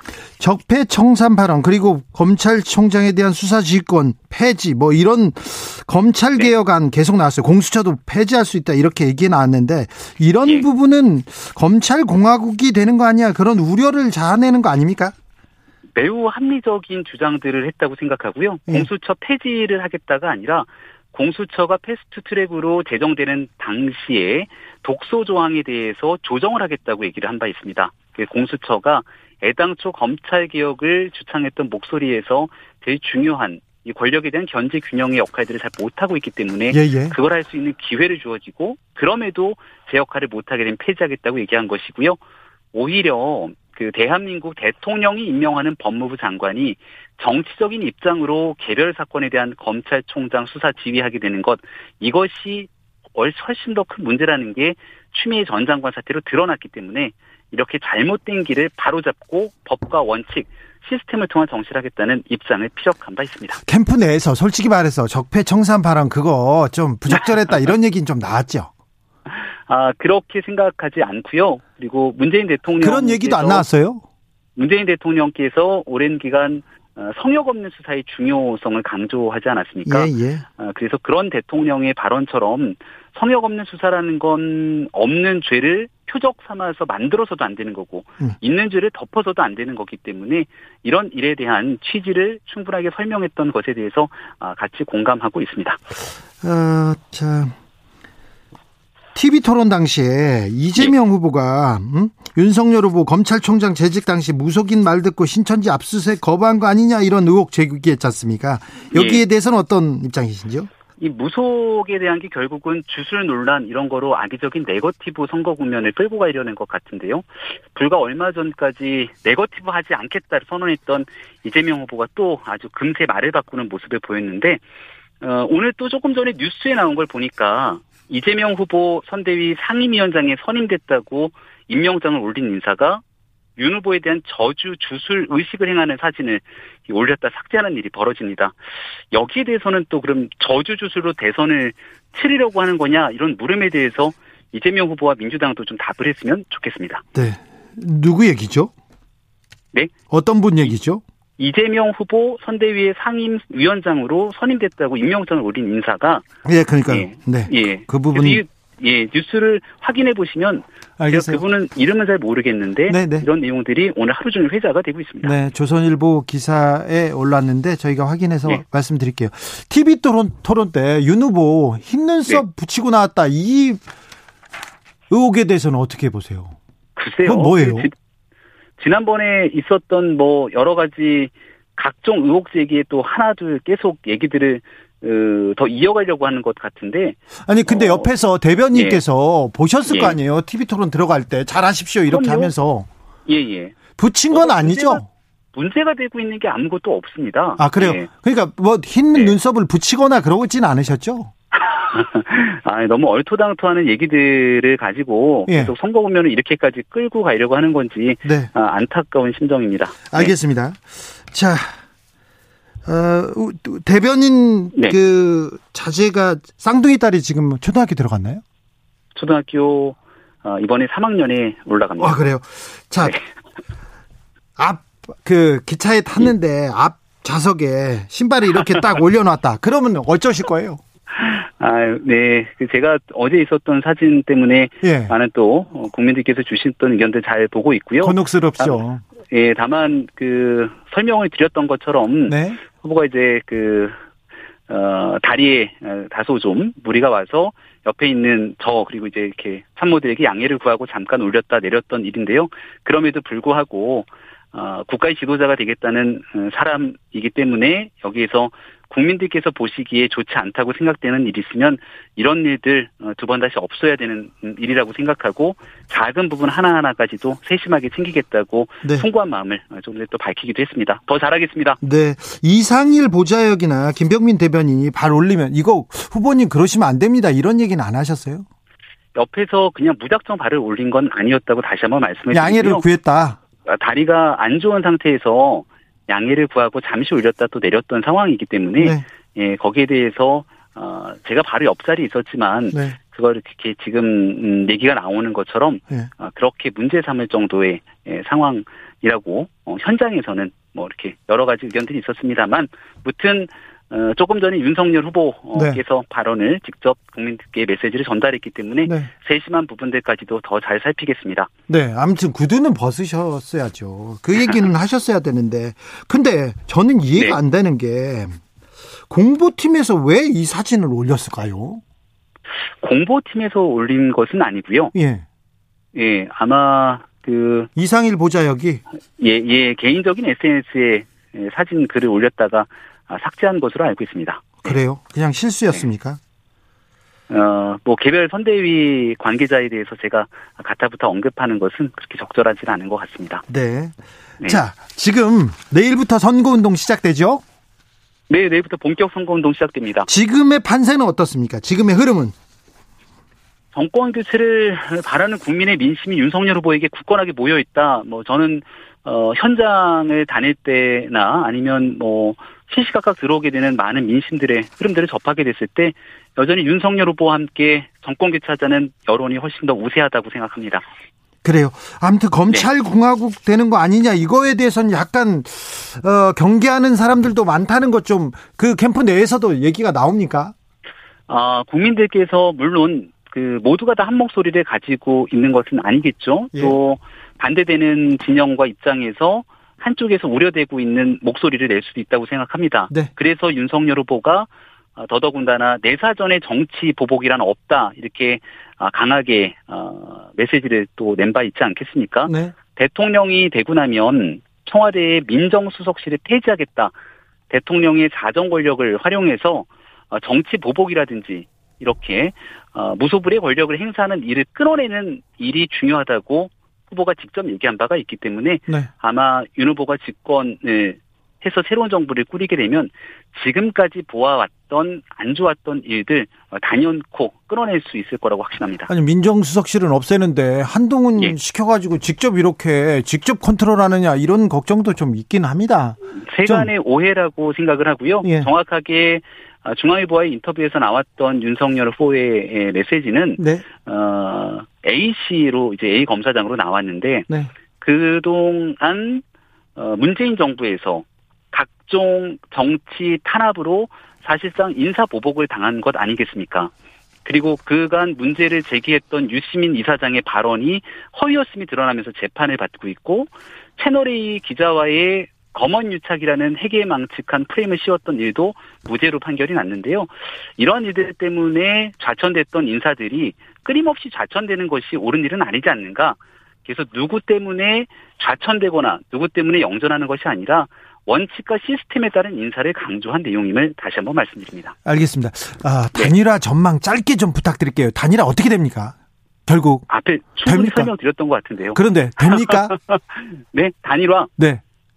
그, 그, 뉴욕 양키스의 명선수 요기베라의 명언 있지 않습니까? 네. 끝날 때까지는 끝난 것이 아니다라고 하는 명언들도 있고 예. 또 정치는 살아있는 생물이다. 가능성이 예술이다고 얘기하고 있는 것처럼 마지막까지 국민들의 뜻을 모으기 위해서 또 많은 노력들이 서로에게 필요한 것 아닌가 싶습니다. 알겠습니다.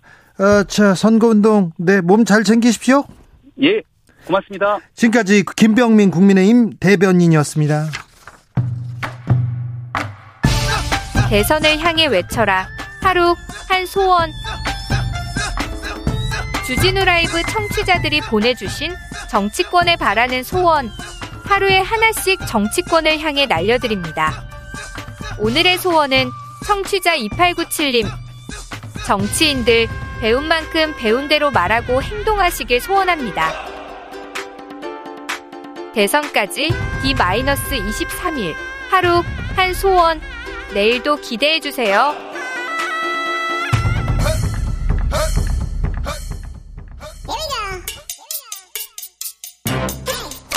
뉴스를 향한 진지한 고민 기자들의 수다. 라이브 기자실을 찾은 오늘의 기자는 은지옥이요. 시사인 김은지입니다. 네. 제가 김병민 대변인이 뭐 어떤 이슈를 어떤 질문을 드려도 자기 나름대로 방식으로 이렇게 방어를 잘하는데 아, 이 그 열차에서 신발 신는 구두를 올려놓은 그거는 곤란하다고 그 얘기는 묻지 말아달라고 하더라고요. 근데 제가 했어요. 그냥 물어봤어요. 안 물어볼 수 없어가지고, 네. 어, 저, 저, 김병민 대변인한테는 조금, 어, 죄송하지만, 죄송하지만, 그 국민들이 가장 관심사였고, 어제 그 자리에 있었기 때문에 그거 안 물어볼 수 없었습니다. 언론인으로. 네. 네 해명을 같이 말씀해 주시면 될 것 같은데요. 윤석열 후보 쪽에선 다리에 경련이 나서 잠깐 그렇게 했다 이렇게 밝혔습니다. 다리에 경련이 일어나면 일어나야 됩니다. 다리 이렇게 올려놓고 이렇게 그러면 아버지한테 혼납니다. 네. 아이들은요. 네. 아버지가 그렇게 올린다고 해도 그러면 안 된다고 이렇게 얘기해야죠. 누군가는 얘기를 했어야 되는데 왜 윤석열 후보 주변에서는 그 얘기를 하는 사람이 없었을지 네, 좀 이해가 안 됩니다. 자, 오늘 준비한 첫 뉴스 가볼까요? 네, 신냉전 시대 대선 주자들의 외교 안보 공약 들여다봤습니다. 아이고 미중 갈등 참 더 치열해집니다. 네, 그래서 더 이상 이제 지 원지란 말을 하지 않고요. G2라는 말을 쓰거든요. 예? 역사의 종말이란 책으로 유명한 프랜시스 후쿠야마란 정치학자가 있는데 아이고 유명한 사람입니다. 네, 최근에 이 정치학자가 이코노미스트에 글을 기고했는데요. 네? 이렇게 단언했습니다. 미국은 이제 패권을 다시 장악할 수도 없을 것이며 다시 장악하려 해서도 안 된다 이런 이야기고요. 또 영미권에서 이런 이야기 나오는데 영국 싱크탱크 경제경영연구소에 따르면 2030년에 중국이 세계 경제 1위국 된다라고 합니다. 그만큼 세계 질서가 요동친다 이렇게 보면 될 것 같은데요. 게다가 올해에는 또 미국이 중간 선거가 있고요. 또 중국에서는 20차 당대회가 있습니다. 시진핑 장기 집권 점쳐지고 있다 보니까 이번 20대 전 대선에서는 신냉전 시대에 각 후보들이 어떤 비전을 가지고 있는지 굉장히 중요하다라고 볼 수밖에 없는데 실제로 두 후보가 경제 공약 이런 게 굉장히 비슷하다는 평가를 받거든요. 하지만 외교 안보 공약에서만은 정말 다릅니다. 어떻게 다릅니까? 네, 우선은 윤석열 국민의힘 대선 후보가 가장 공세적으로 이슈를 던지고 있다. 이렇게 이해하시면 될 텐데요. 네. 요약하자면 반 문재인 이렇게 볼 수 있습니다. 아니 모든 공약이 반 문재인이지 않습니까? 그런데 반 문재인 어떤 쪽으로요?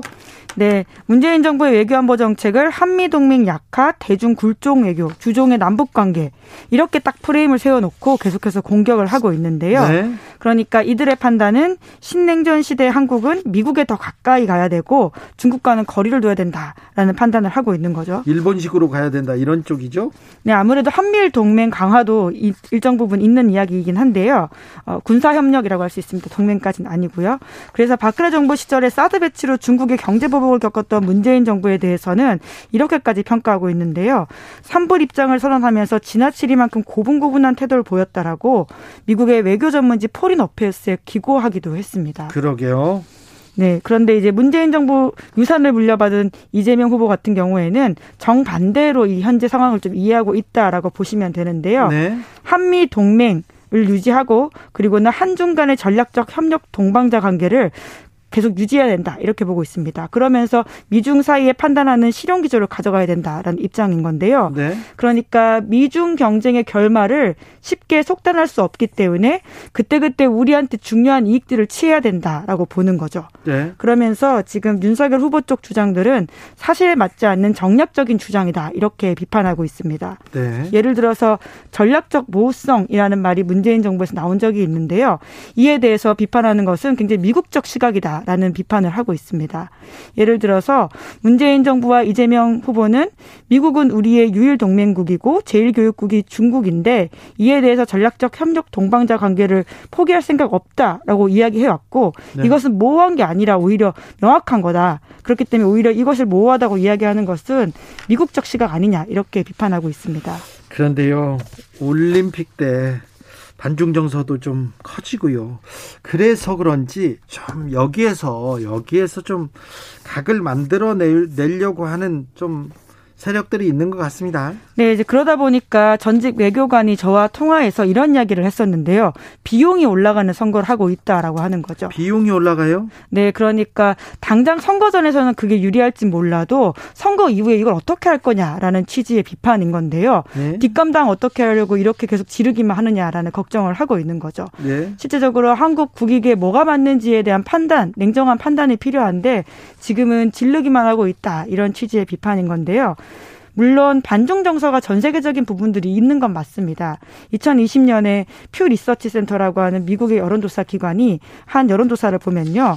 한국만이 아니라 미주, 유럽 전반적으로 미, 중국에 대해서 비우호적이다 이런 답변을 74%가 했거든요. 사실 그 근원적인 책임은 중국한테 있습니다. 중국이 중화 사상 얘기하면서 중국이 세상의 중심이다. 모든 것은 중국에서 왔다. 이러면서 문화적으로, 경제적으로, 사회적으로 중국 만 외치고 있어서 주변 국가들한테 조금 어, 반감을 사는 것도 사실이에요. 그렇죠. 그 정치 체제 또한 권위주의적이고 예. 신장 위구르, 홍콩 이런 상황에 있어가지고 사람들을 탄압했었던 것들이 네. 있기 때문에 네. 당연히 이러한 호감도가 낮을 수밖에 없는데요. 네. 하지만 동시에 같은 응답자들이 어떻게 응답을 하냐면 중국의 경제력에 대해서는 강하다 이런 현실 인식들을 하고 있습니다. 네.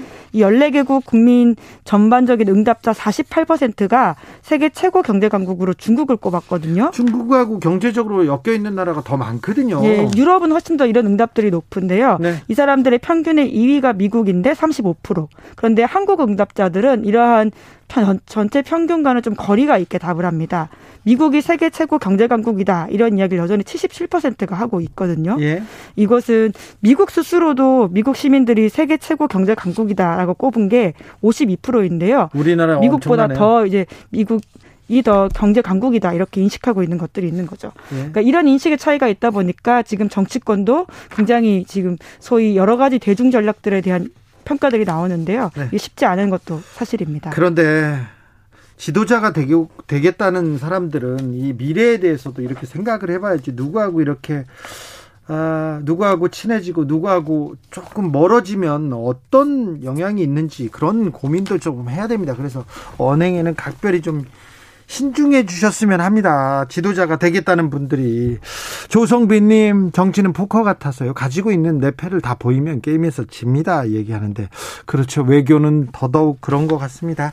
다음 뉴스로 가볼까요? 네. 아동성 착취물을 판매했던 웰컴 투 비디오의 손종우가 다시 재판을 받게 됩니다. 어, 우리나라에서요? 어떤 내용입니까? 네. 먼저 손종우 사건. 좀 다시 짚어보자면요.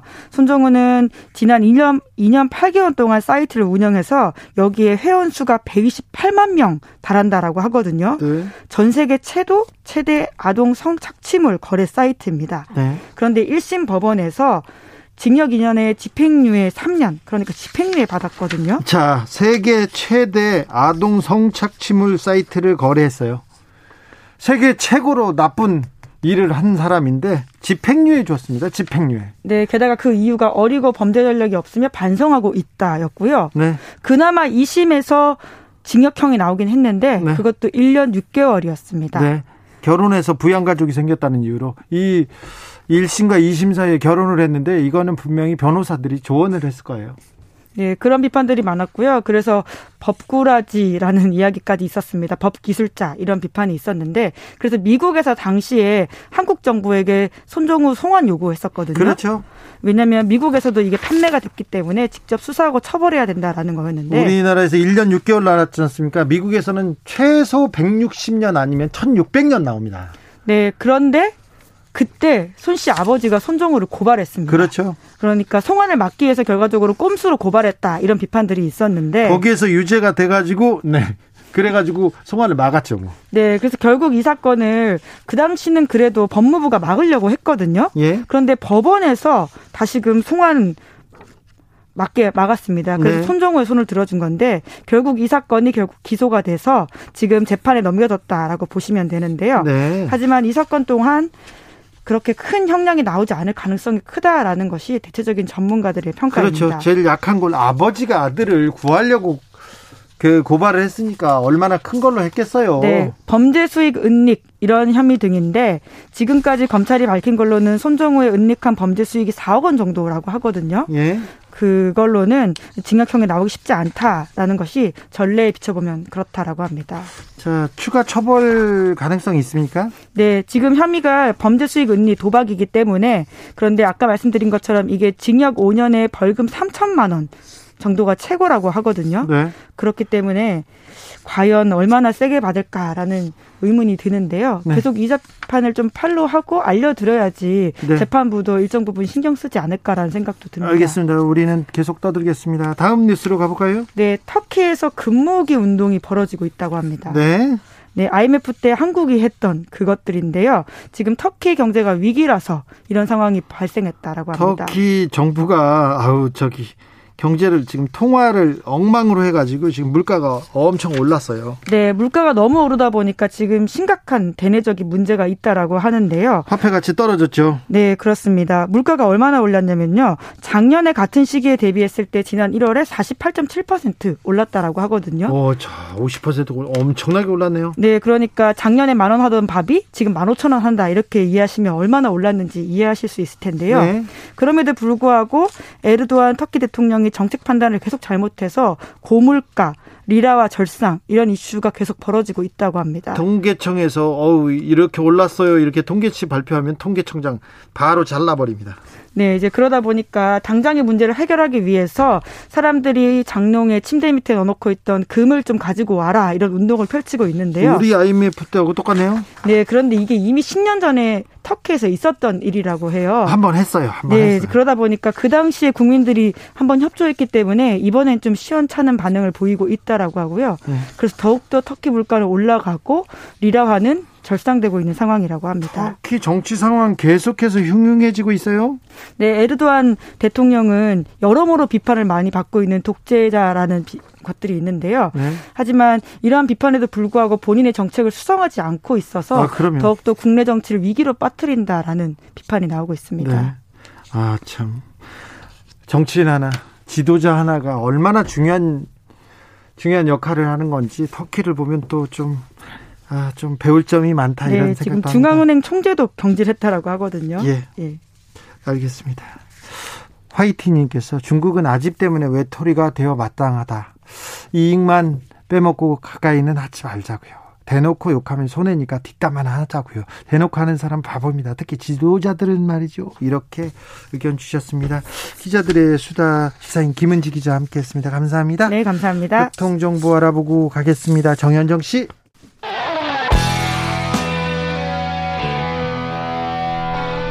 스치기만 해도 똑똑해진다.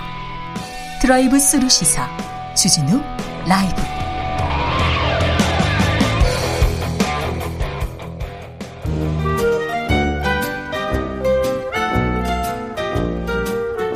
민생이 먼저다. 함께 잘 먹고 잘 사는 법 찾아보겠습니다. 민생과 통하였느냐?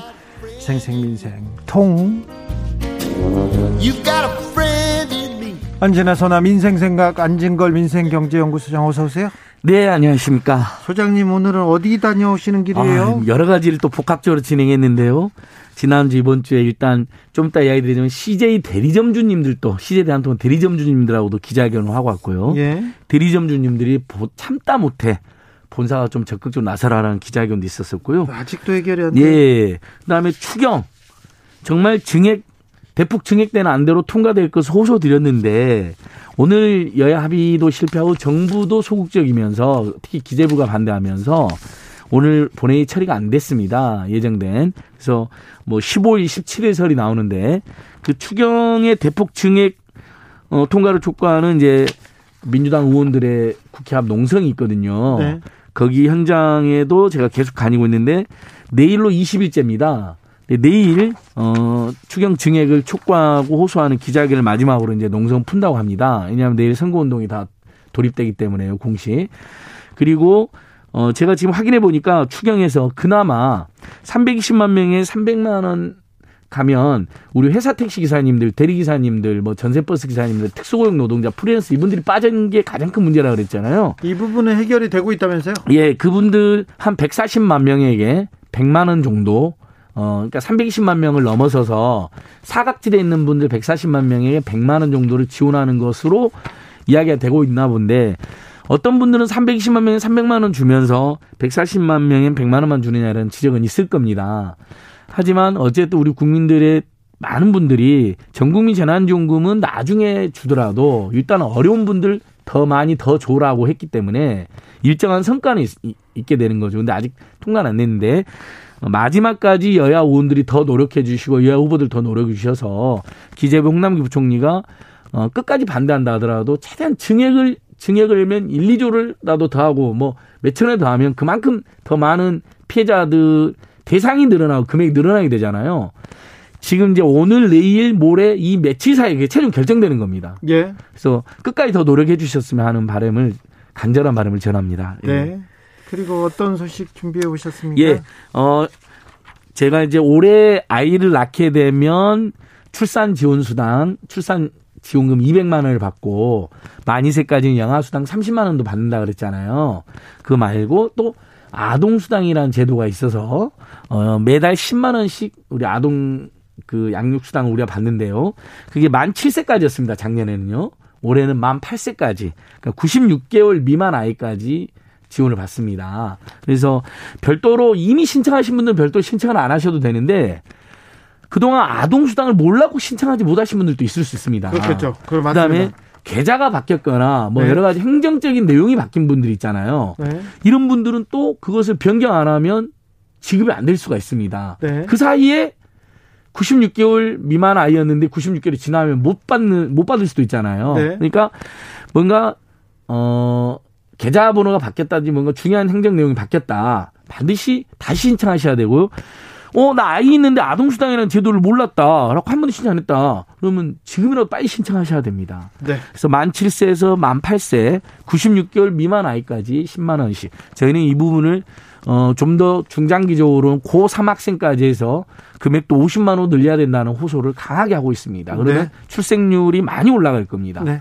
SK님께서 음, 대한통운 노조 불법 점거 농성 어떻게 생각하십니까? 범법 행위로 회사 사업 방해해도 아무 말 못하는 무능한 정부 아닙니까? CJ 대한통운 택배 노조 농성과 관련해서 이런 시선이 있습니다. 특별히 언론에서 굉장히 부정적으로 예, 보도하는 예. 내용 계속되고 있습니다. 언론들은 대부분 대기업 그다음에 뭐 광고주 편을 들죠. 하지만 우리 국민들은 꼭 그렇지는 않습니다. 물론 어, 예전에 파업보다는 지지율이 떨어지시는 것 같아요. 그냥 파업이 잦아지니까 그거에 대한 어떤 피곤함을 호소하시는 분도 있고 또 택배 소비자로서 또 택배 물건을 파는 분들 입장에서도 피해가 있어서 저한테도 항의를 하신 분들이 있더라고요. 근데 자, 이게 제가 오늘 아주 가장 객관적인 분들이 누굴까요? 이 시제 파업에서 대리점주들이겠죠. 그리고 대리점주들은 기사님들과 같이 일하는 분들이니까 오히려 피해를 더 많이 보겠죠. 근데 예. 제가 지난주 목요일 날 실제 전국에서 모인 CJ 대한통운 대리점주들하고 저희들이 CJ 대한통운 본사 앞에서 기자회견했습니다. 그 그분들이 갖고 온 피켓이 노조에 대한 비판보다 본사가 제발 팝스택을 해서 적극적으로 나서달라. 그날 기자의 요지가 그거였거든요. 왜냐하면 자기들은 본사하고 택배 노조, 본사하고 택배기사 사이에서 끼어있기 때문에 굉장히 이 상황 안타깝게 보고 있는데 네. 중간에서 봤을 때 노조의 요구도 과한 부분이 일부 있지만 본사가 이 사태의 책임에 큰 책임이 있다. 네. 적극적으로 대 아예 대화를 안 하고 있다. 네. 아니 시대 단통을 위해서 하루에 10시간, 11시간, 12시간도 일하고 과로사 당한 분도 꽤 많았고 그게 큰 사회적 이슈가 돼가지고 사회적 합의라는 게 이루어졌는데 그에 대한 지금 갈등이 있는 거잖아요. 네. 그럼 대화로 해결하면 되는데 대화를 안 한다. 그래서 정말 이례적으로 CJ 대한통운 대리점주님들을 모시고 제가 기자회견 했다는 거. 빨리. 예. 네, 걱정하는 사람들이 많으니까 많습니다. 회사도 노조도 빨리 예. 전향적으로 대화에 나서서 조금 아, 빨리 합리적인 결과를 도출했으면 예. 합니다. 오늘로 파업이 49일째고 그 지금 방금 이제 청자분께서 지적해 주신 것처럼 이제 시제대한통운 본사 전고농소 5일째입니다. 네. 지금 시제대한통운 노동자 택배 노조의 제 입장 물어보고 왔습니다. 왜냐하면 대화만 재개되면 대화가 시작되면 바로 농성도 풀고 파업도 바로 풀 수 있다는 겁니다. 아 그렇습니까? 네, 그러니까 근데 아예 대화를 일찍을 안 하니까. 네, 네. 그래서 내일부터는 시민단체들이 시제단돈 앞에서 촛불 집회도 연다고 합니다. 예, 코로나 방역수칙 준수하면서 촛불 문화제까지 연다. 그래서 사태가 더 심각하기 전에 빨리 대화로 해결했으면 좋겠습니다. 자 여기저기서 물가 오른다는 얘기가 계속 나오는데요. 대선 끝나면 맥주 가격, 소주 가격도 오른다고요? 예, 올해는 안 오르게 한번 제가 한번 캠페인 한번 해보겠습니다. 다른 음. 다른 건 몰라도 맥주 소주 가격 오르면 이거 너무 충격이 크잖아요. 안 그래도 뭐 계란값 딸기값 때문에 충격이 크셨는데 일단 맥주는 좀 이해가 되는 게 주, 올해 4월에 주세가 2.49% 인상이 됩니다. 세금이요. 그러면 그러니까, 또 가격 인상 예, 세금이 인상되는 부분이기 때문에 어쩔 수 없이 일부 오르는 것은 있을 수 있습니다. 다만 이제 제가 맥주 회사들이 부탁드릴 수 있는 것은 우리가 편의점이나 슈퍼 가면 네 캔에 만 원짜리 그 묶음 상품 있잖아요. 네. 그게 어떤 묶음 만천 원으로 올라갔거든요. 그 천 원 부담도 만 원 주고 사던 게 천 원 올라가니까 10%나 올라갔잖아요. 느낌에 부담이 확 느껴지는데 그래도 옆에 보면 상당히 많은 캔맥주들이 네 캔에 만 원을 묶여 있는 거 보면서 상당히 제가 많이 안심하고 막 사서 먹기도 합니다. 지금 안진걸 소장 이 부분 되게 민감한데요. 저만 민감한 게 아니고 소주 맥주를 사랑하는 서민들이 중산층 입장에서는 어, 그냥 방금 여기 이제 주세가 2.4% 오르지만 실제는 출고가는 얼마 안 올라도 나중에 이제 유통 네, 마진까지 붙어가지고 뭐 500원, 1000원씩 올라버리잖아요. 그래요? 그렇게 되는 이제 그래서 지금 이미 식당에 가면 소주는 4,000원, 맥주는 5,000원이 이제 꽤 됐어요. 근데 이제 맥주 이렇게 되면 맥주를 뭐 5,500원, 6,000원 올라갈 수 있기 때문에 우리 국민들의 우려가 있는 거고요. 최소한 코로나19 이번 올해 이기를 다 우리가 중하반기에 극복하고 뭐 내년쯤에 올리면 어떻겠느냐 이런 의견도 있는데 이제 주세 인상은 어쩔 수 없는 것 같고요. 소주는 또 약간 다른데 주전 가격이 10년 만에 7.8%가 올랐습니다. 네. 소주는 어떻게 되냐면요. 우리나라에서 주정을 판매하는 대한 주정 판매라는 업체가 있어요. 주정 판매. 예. 그 주정 가격을 지난 4일부터 7.8% 인상을 했어요. 아이고. 근데 이것도 어, 부당한 인상이라 보기는 어렵습니다. 왜냐하면 대한주정 판매가 주정가 올린 것은 2010년 이후 10년 만의 일입니다. 대한주정 판매는 진로 발효 등 10개 국내 주정 제조사가 투자해서 설립한 판매사예요. 그리고 우리나라 소주사들은 거기서 주정배 사들인 순도 95%의 주정의 물과 감미료를 섞어서 제품을 생산하는 구조로 되어 있어요. 근데 주정 가격이 7.8% 올랐죠. 그다음에 병뚜껑 있잖아요. 네. 그것도 몇 개 회사들이 독점돼 있는데 그 병뚜껑 가격도 조금 올랐어요. 평균 한 16% 올랐답니다. 어우 많이 그러니까 올랐네요. 소주를 제조할 때 그거 못 오르게 했어야지 그거를 병뚜껑이 아, 왜? 그러니까 이 병뚜껑 요거는 좀더 제가 알아봐야 될 것 같습니다. 어, 이제 병뚜껑은 항상 몇 소수 회사가 독점하고 있어서 문제가 됩니다. 그렇죠. 이거 예. 국세청 전직 관료들이 그렇죠. 거기 취직하고 그 그러잖아요. 착관계 의혹도 많이 제기되고 그랬었죠. 예. 근데 어쨌든 주전 가격이 10년 만에 7.8% 올랐으니까 인상 요인이 발생한 건데 그래서 출고가가 올라간다. 그러면 지금 식당에서 지금 4천 원 안팎인 게 5천 원이 되게 생겼습니다. 예. 이 부분은 우리 서민 중산층 입장에서는 굉장히 충격이 큽니다. 그래서 그렇죠. 저는 올해까지는 코로나 코로나 위기를 우리 모두 극복하는 올해까지는 네. 최대한 소주 맥주 회사들께서 자제 좀 해달라라는 네. 당부를 해봅니다. 그래야 될 것 같습니다. 네. 2849님께서 딸기 종전 가격으로 돌아왔어요. 얘기합니다. 어, 제가 무서워가지고 아예 딸기를 찾아보지를 않았거든요. 네. 귀한 정보 정말 감사합니다. 예. 아, 그랬어요? 딸기 참 좋아하는데. 2095님께서 같이 잘 사는 방법은 없을까요? 이렇게 얘기합니다.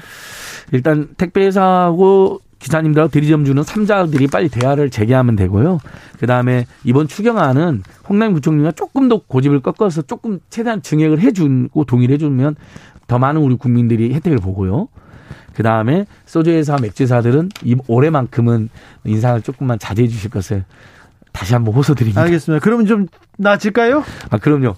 그리고 지금 어쨌든 올해도 대한민국 경제는 선진 G7 국가 중보다 더 경제 성장이 높을 거로 전망이 되고 있습니다. 네, 네. 그 작년 2년 동안에도 그랬고요. 근데 국민들이 힘든 게 문제가 되잖아요. 그럼 정부가 과감하게 국민들 위해서 더 많은 돈을 써야 되죠. 예. 여야 후보들도 그걸 약속했으면 좋겠습니다. 알겠습니다. 생생민생통 안진걸 소장 함께했습니다. 감사합니다. 고맙습니다. 오늘도 수고하고 지친 자들이여 여기로 오라. 이곳은 주기자의 시사 맛집 주토피아 주진우 라이브.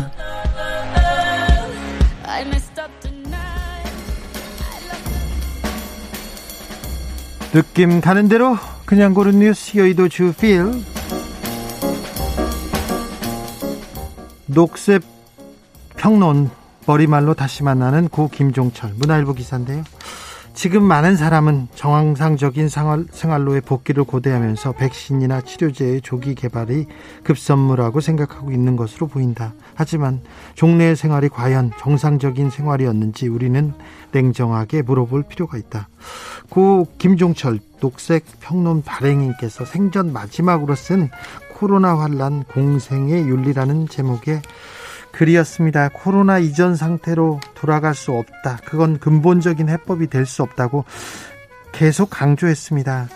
어, 과거에 끝없이 성장하고 그 성장 욕망만 따라가서는 절대 안 된다. 여기에서 깨끗이 결별해야 된다고 지론을 계속해서 얘기하는데요. 오늘날 생태학적 위기로 요약되는 이 어처구니 없게도 하고 끔찍하기도 한 이 사태를 극복하기 위해서 우리 각자 인간적인 자기 쇄신 없이는 이루어질 수 없음이, 없음이 분명하다. 김종철 발행인의 생명 철학이 오롯이 담긴 비판적 상상력을 위하여가 새롭게 출간됐습니다. 저도 꼭 읽고 싶습니다. 읽겠습니다.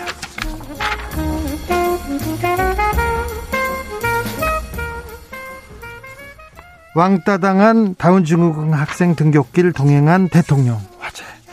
뉴스원 기사입니다.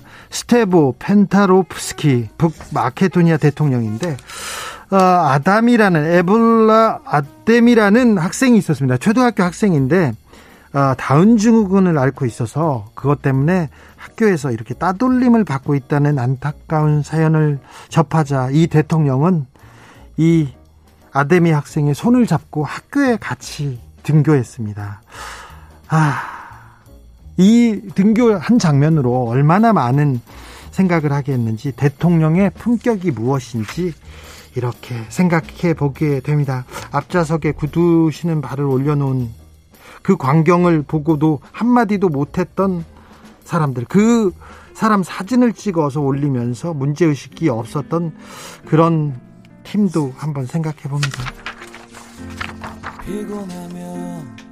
이적에 같이 걸을까 들으면서 저는 여기서 인사드리겠습니다. 오늘 돌발 퀴즈 정답은 김아랑 선수였습니다. 쇼트트랙 국가대표 선수였죠. 네, 김아랑. 네. 저는 내일 오후 5시 5분에 돌아오겠습니다. 지금까지 주진우였습니다.